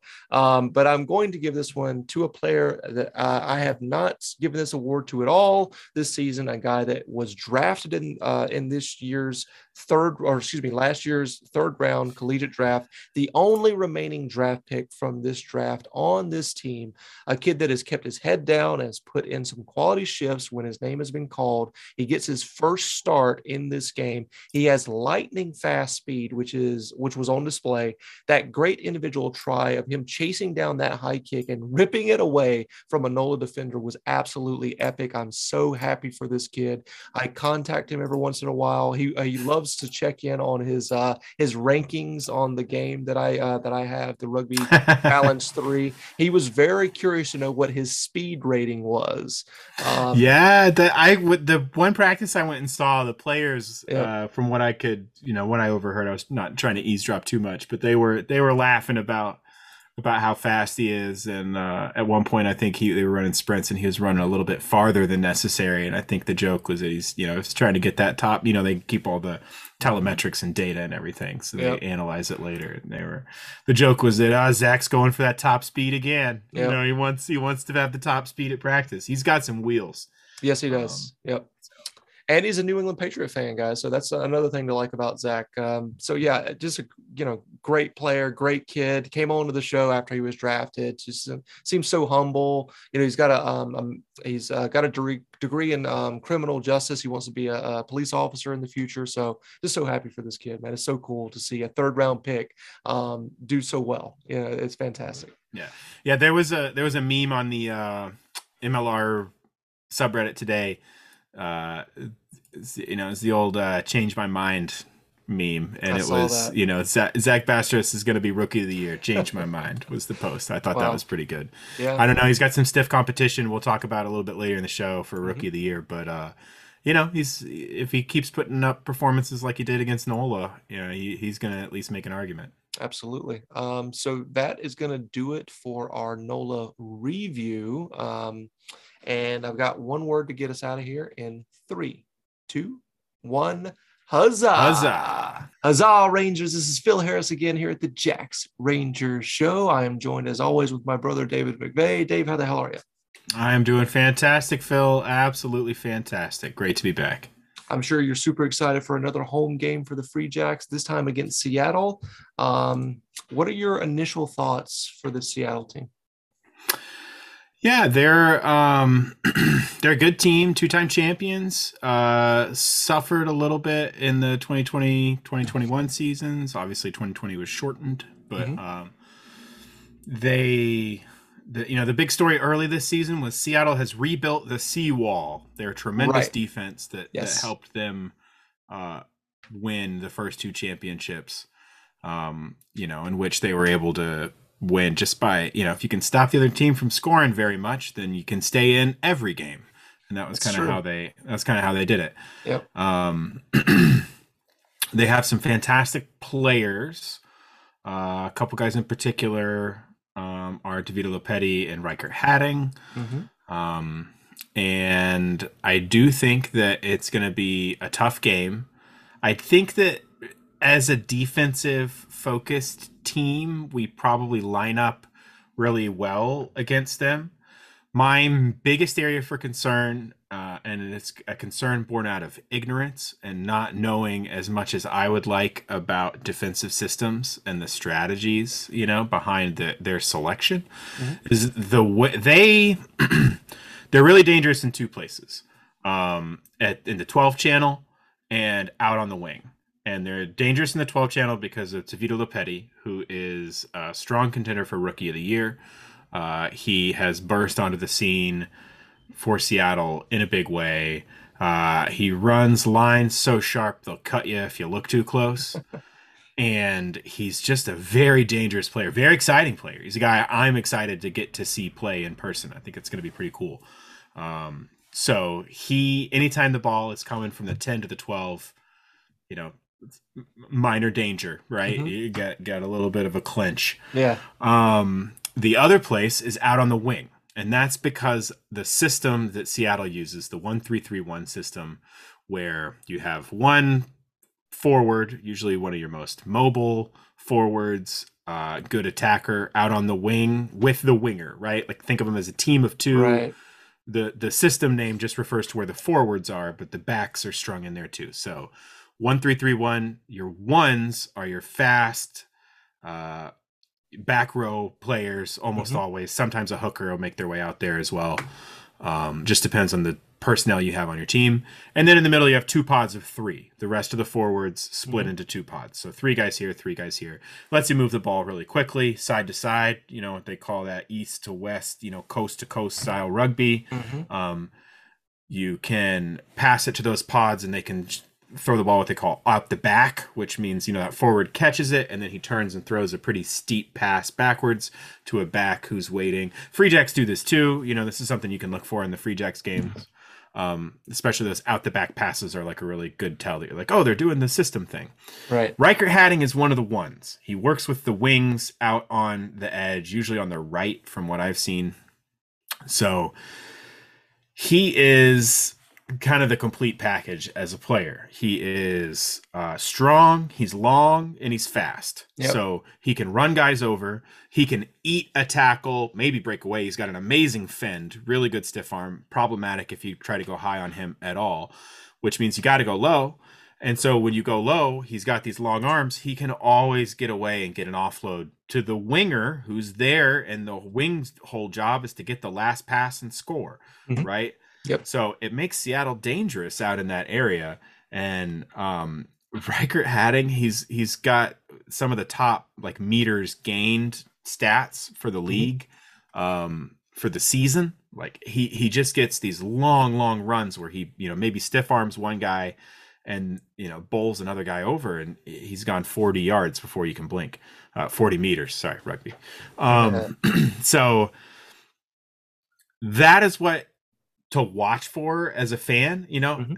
and the big question to me is we run a defensive system where we give that edge to the teams like we we play it in tight and we come up hard and your options you can't really use your midfield you, you kind of your only choice is to spin it wide out to that Mhm. It run it either run it tight or to spin it all the way out wide to um, the the edge where we're kind of want you to go and then we're going to drift over and defend using the sideline and all that stuff does that work very well against Riekert Hattingh and anyone with a pulse out there on the wing.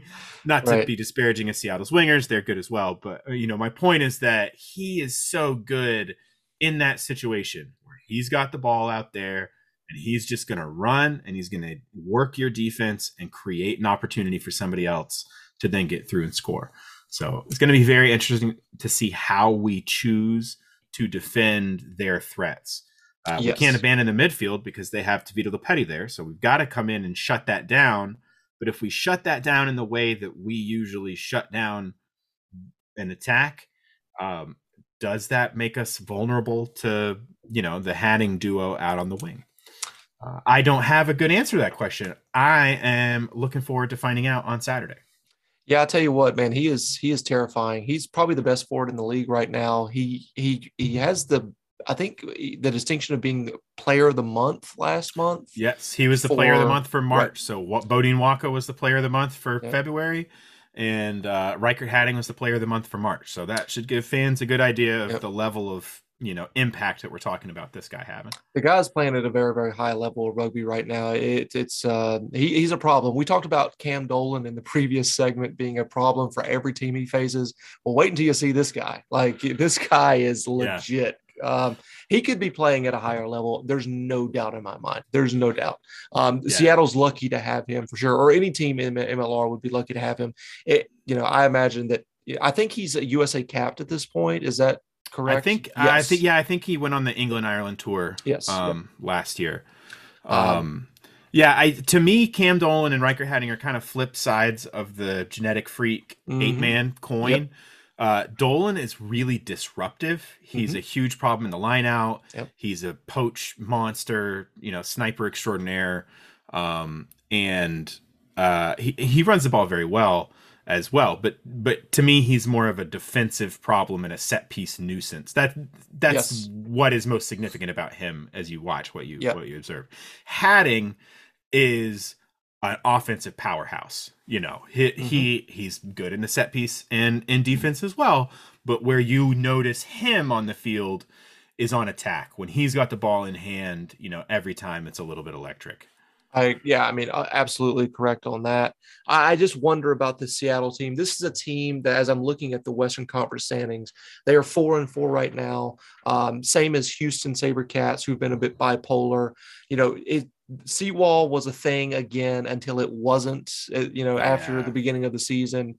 Um, I just don't know what Seattle team is going to show up. You know, they're a little bit bipolar here with with what they do on the pitch and, and who's going to be showing up in this game. They have to travel what might be the worst travel in the entire league, going from Seattle, coming across the country to the east to New England. That that's one hell of a, a, trip. It's going to be taxing on their bodies for sure. Now, this is a team in Seattle. They, everybody talks about this in American football. It's almost like every time you mention the Seattle Seahawks, you're going to hear how much they travel. But it's the same thing for the uh, the Seawolves. They are isolated in that corner of the of the the country where they have to, regardless of where they're going to see another team, they've got to travel a long way. Like in the Northeast, we have DC and we have New York. Those are not Yeah. terrible trips to make. But for those guys, I mean, th- and by the way, this kind of brings me, I'm, I'm jumping around here a little bit, but their fans are fantastic. yeah. Um, they they they show up. We've got we know for sure that uh, a gentleman named Matt, who's one of their super fans, at, at the very least, he's going to be coming over, and he has a team signed ball from the Seawolves that he will be exchanging with me. Um, and I, I we've made arrangements to make sure that the team for New England is going to be providing a ball to him in a ball exchange that will probably be happening on the pitch either during halftime or maybe prior to the game. So uh, and you know the Free Jacks bring it, man. They're the best organization in Major League Rugby. So they're going to be doing something a little bit fun with the the supporters of the uh, Seawolves that are going to be making the long trip across the country. And that brings me to uh, a little breaking news, ladies and gentlemen. Our buddy Rucky, the Seawolf, a friend of the show for sure, um, let me on in a little secret. Dave, one of your favorite people in rugby is going to be making that trip.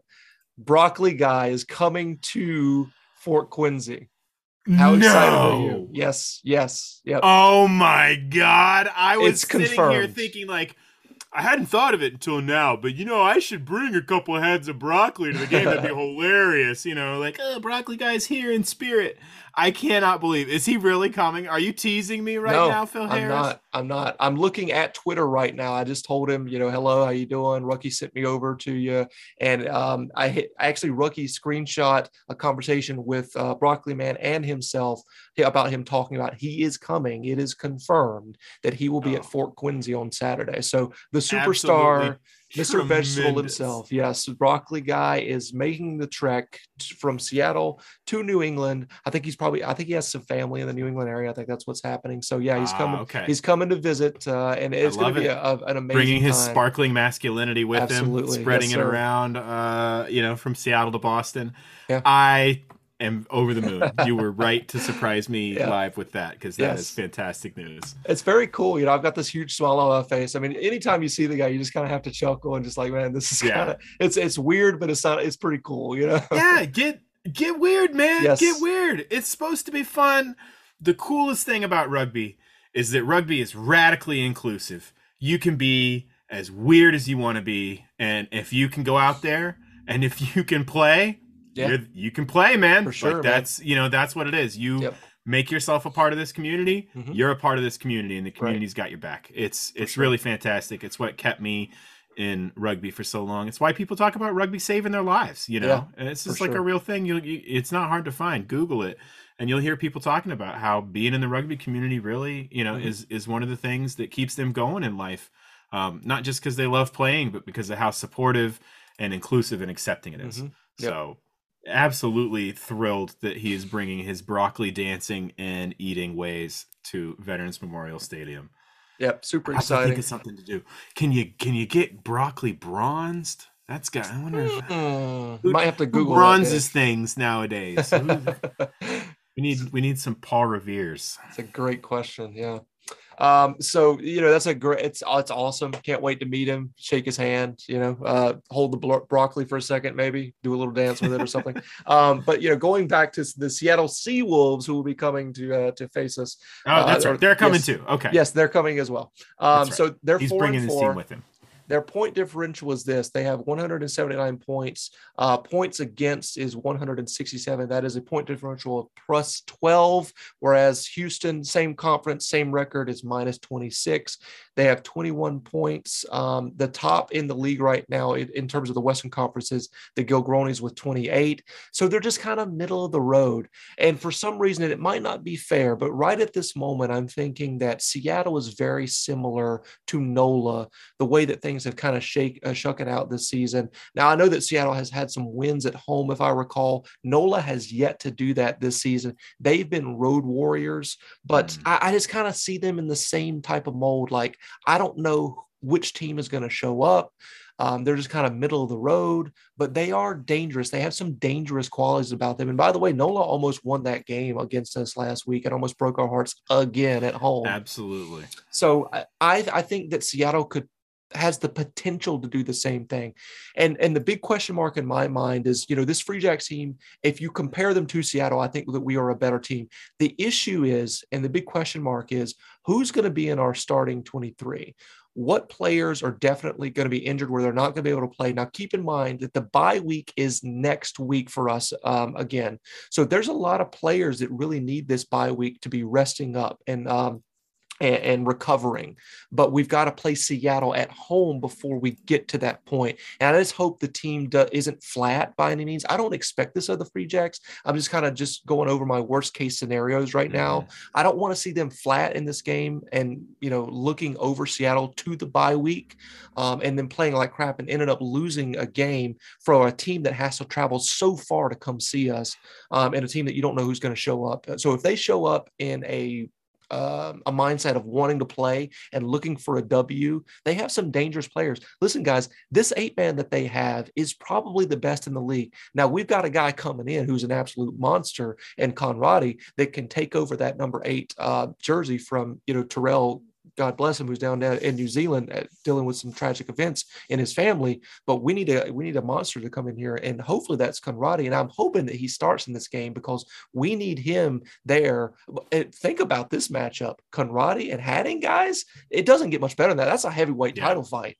Clash of the Titans right there. Absolutely. Um, yeah, I'm I'm hoping that he uh, presumably he came in healthy and Yep. will be able to hit the ground running, learn you know the system stuff that he's going to need to learn, and uh, hopefully we'll see him in the roster this weekend. Absolutely. Um, so, in terms of moving over to the key to the game, you know, we're talking about all of the amazing supporters for uh, Seattle. Their their mascot is amazing. He's been a friend of this show from the very beginning. And by the way, we're celebrating one year in existence. This little show in the month of April. Uh, Rucky has been on board since day one. Uh, Rucky confused us with the mascot of the Free Jacks at first, which is kind of funny. He thought like Love we were the, the mascot. Um, Yep. But from there, he you know we've sent stuff to him. He sent stuff to us we he's been on this show before in the form of a written form. And by the way i kind of teased it earlier in this podcast if you're only listening and you haven't seen any graphics he is the um the interview of the week that's happening. So um you know their fans are fantastic. Can't wait to meet those guys. Broccoli guys coming which is fantastic. So my key to the game though is stay the course uh, for the free jacks. You've got bye week next week. You got injuries uh, up and down this roster in certain areas. You can fill them in because you got great depth on this team but don't overlook this team that's coming in because they can be dangerous regardless of the travel that they have to come across. We almost lost to a NOLA team that's kind of middle of the road, similar to Seattle in terms of the, the standings right now. So um, my, my key to the game is stay the course, which means regardless of what takes place, just make sure that you're playing your game to defeat these guys. What do you got, Dave? Yeah, these guys are dirt dogs. You know, they're a little Yeah. bit like us. Like Yeah. they play well with their back against the wall. Um, they don't throw in the towel. They keep they you know they go down swinging when they go down. Mhm. Um, so uh, my my key to the game though is going to be uh, that the Free Jacks revive the turnover attack. It was something that was a little bit lagging um, in the NOLA match. Uh, we didn't see it generating a, a bunch of huge opportunities like we have in previous matches. Um, and I think that it is a really key component to our game plan. Mhm. Uh, the Free Jacks work best as a team when the other team is scared to have the ball right like Mhm. that that it, it can get uh, you know you want to make the, the other guys nervous to be on attack Mhm. and the way you do that is with that really lethal turnover attack where you know um anytime you get the ball when they're not set you're moving it wide looking for space and making big ground so reviving the turnover attack i think is going to be really key uh, against the seattle team coming in couldn't agree more to that, man. You know, uh, this I, I just don't know how this is going to shake out, and my prediction kind of leans towards that. And I'm really leaning into also the the uh, Seattle equals NOLA factor here that might be just completely made up. So I'm going with the exact scoreline that we had last week. I'm not going to pick uh, against my Free Jacks. You know that, guys. So my prediction is Seattle 29, New England 33, and we get out of this one by the skin of our teeth going into a bye week where we absolutely need it as a team to get some guys right uh, physically. What about you, Dave? Yeah, pretty close to yours. Um, a little bit lower. I had New England 30, Seattle 24. Okay. Yep. Uh, Rucky had, and it, you're, you're going to hear that uh, later on in a segment there, but Rucky has us 22 and Seattle 27. So he's got Mhm. uh, he's got us on upset alert here um, yeah, at home. So yeah, that'd be a, that'd be a pretty low score for these free jacks. abs- absolutely. Yeah, for sure. Um, anything else to add before we get out of here, Dave? Um, just uh, you know, it's Unicorn Day, Scotland Day. Look Yep. for the kilts. Look for the uh, Scotland flags. Um, it should be fun. Uh, I can't wait for another great family festival uh, at Veterans Memorial Stadium in Quincy. Um, this one I think is going to be pretty fun. I even saw Dougie Fife crack a smile uh, at the game on Saturday. Uh, talked to somebody about it, I think. So um, it's going to be good. It's going to be good. Super exciting. Make sure you get your Stormalong at uh, the game, guys. I'm sure they'll be fully restocked on that. But uh, make sure you wear your kilt and bring your voices because it's it's going to be needed for sure. Um, yeah, uh, and also you know make sure you're wearing your unicorn gear. I've got a unicorn shirt that I'll be wearing along with my kilt. It's going to look fantastic. I'm planning on doing some face paint just like last year, but with a little Ah, bit of a unicorn twist. Okay, so wait for that, guys. All right. Yeah, I'm not showing my whole hand yet. Fair enough, fair you enough. know, we'll we've got it. I've got I've got good things in store uh, Excellent. for the game as well. Excited. Um, so it should be good. And for anybody not aware, unicorn, national animal of Scotland. That is Very- the association yes. between the kilts and the uniforms and Dougie Fife and uh, Sean Jacobian as well, and Ewan Brummel, the strength Yes. and conditioning coach That's for the true. Free Jacks. So some Yep. good Scotland connections on the team, Mhm. and the organization is celebrating that with Unicorn Day. So I mean, you get Scotland. I'm gonna try to get some Irn-Bru there, uh, soda from Scotland. People Oh. haven't had it. It's uh, it's it's something. It's got a lot of sugar. I'll tell you that. Oh boy. Um, should be a really, really good time.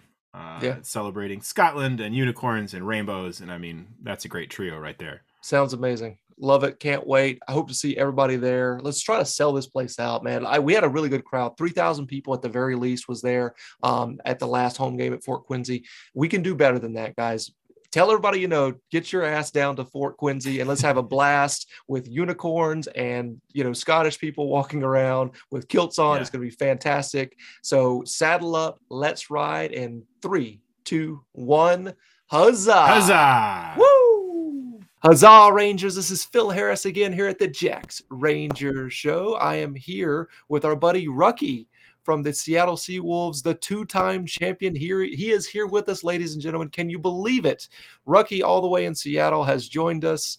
Uh, Rucky, I know that uh, I, you will, I'll be speaking for you today because I can translate, of course, but uh, we're excited to have you on the show, my friend. Um, you know we we did this last year yes we did this last year where you were um, you provided your responses to our questions but this year we wanted to actually have you on screen here uh, to be able to to show everybody that you are you're here really here with us and looking good so yeah um, everybody by the way i've got my Stormalong here this is the legendary dry it doesn't look like this uh, it's only because of the green screen that's making it look like this i'm going to put this down but it's absolutely delicious um, Rucky, I'm sure you would love to have some at some point soon. Yeah, of course. Yes, absolutely.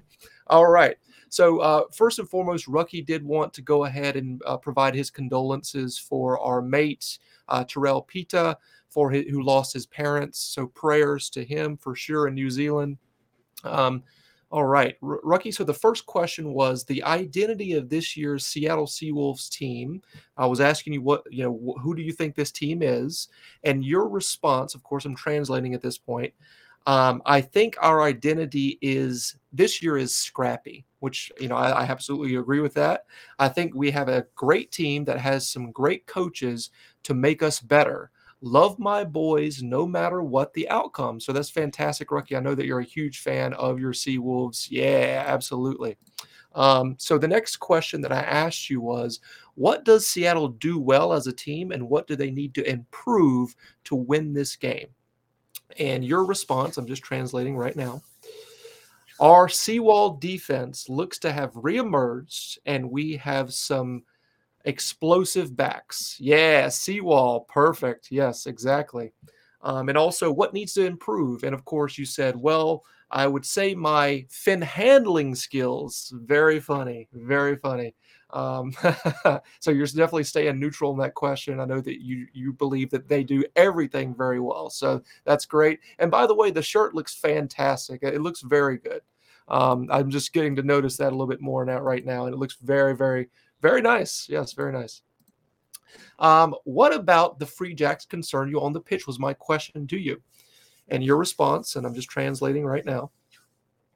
Your guys' speed and elusiveness but dude wipes product placement. Very funny. Very funny. yes, yes. The product placement is uh, is very jarring at first when you first uh, when you first see it for sure. Uh, your my next question to you was what player should the Rangers be aware of on Seattle? Who is their danger man? And your response to that is going to be, I mean, how much time do you have very funny, very funny. How many weapons might as well be the West Coast Armory? Love that. Love that. Very, very good. Great pun there. Uh, who has the best hair on Seattle was my next question to you. And your response was, and I'm going to try to do my best here to pronounce these these folks, Lopeti Asia or AJ Lamatimo. Okay. Okay. And he's got the blonde hair, of course. Yes. All right. Perfect. Perfect. And I, my final, well, one of my final questions to you was what is your score prediction for the game and why do you think it'll shake out like that?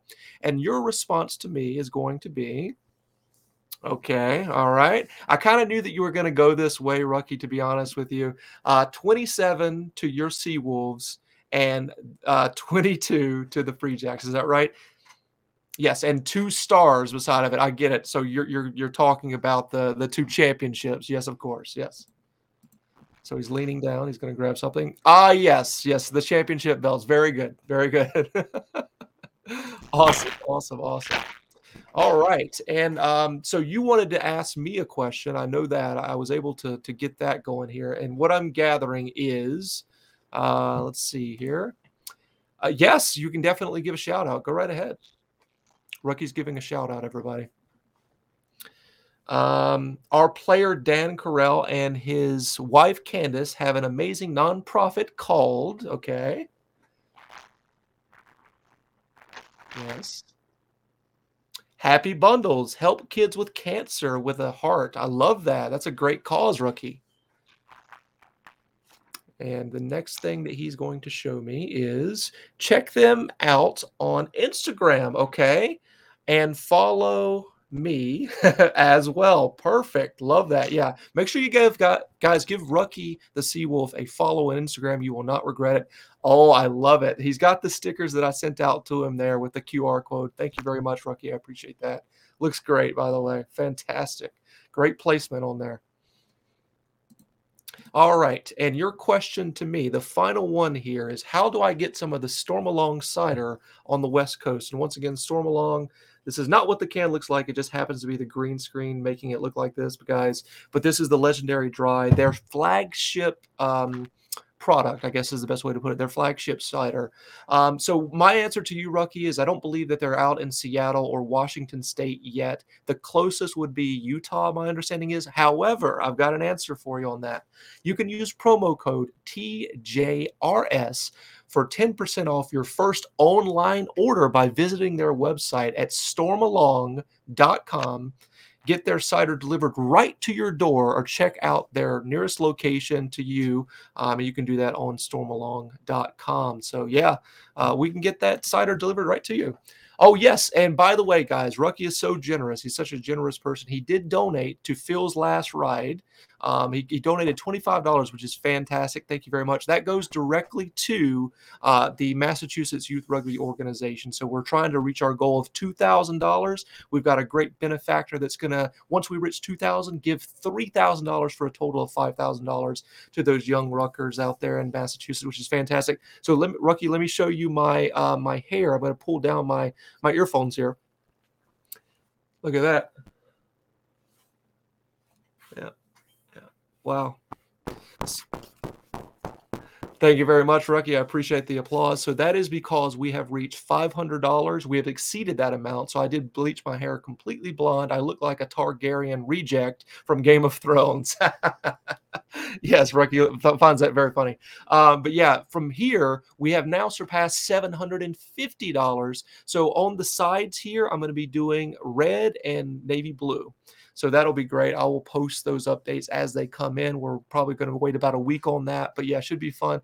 Rucky, I appreciate you joining. I know that you're a great fan of the Sea Wolves. They are coming to visit us here in New England this week and I know some fans of yours are going to be joining um, us as well. Yep, they're going to uh, be heading out east to us to come see us. So we're excited to to host them, and we'll be exchanging a ball with them, a signed ball from your team. We'll be giving our team signed ball to them. So we're really excited to have those folks out here.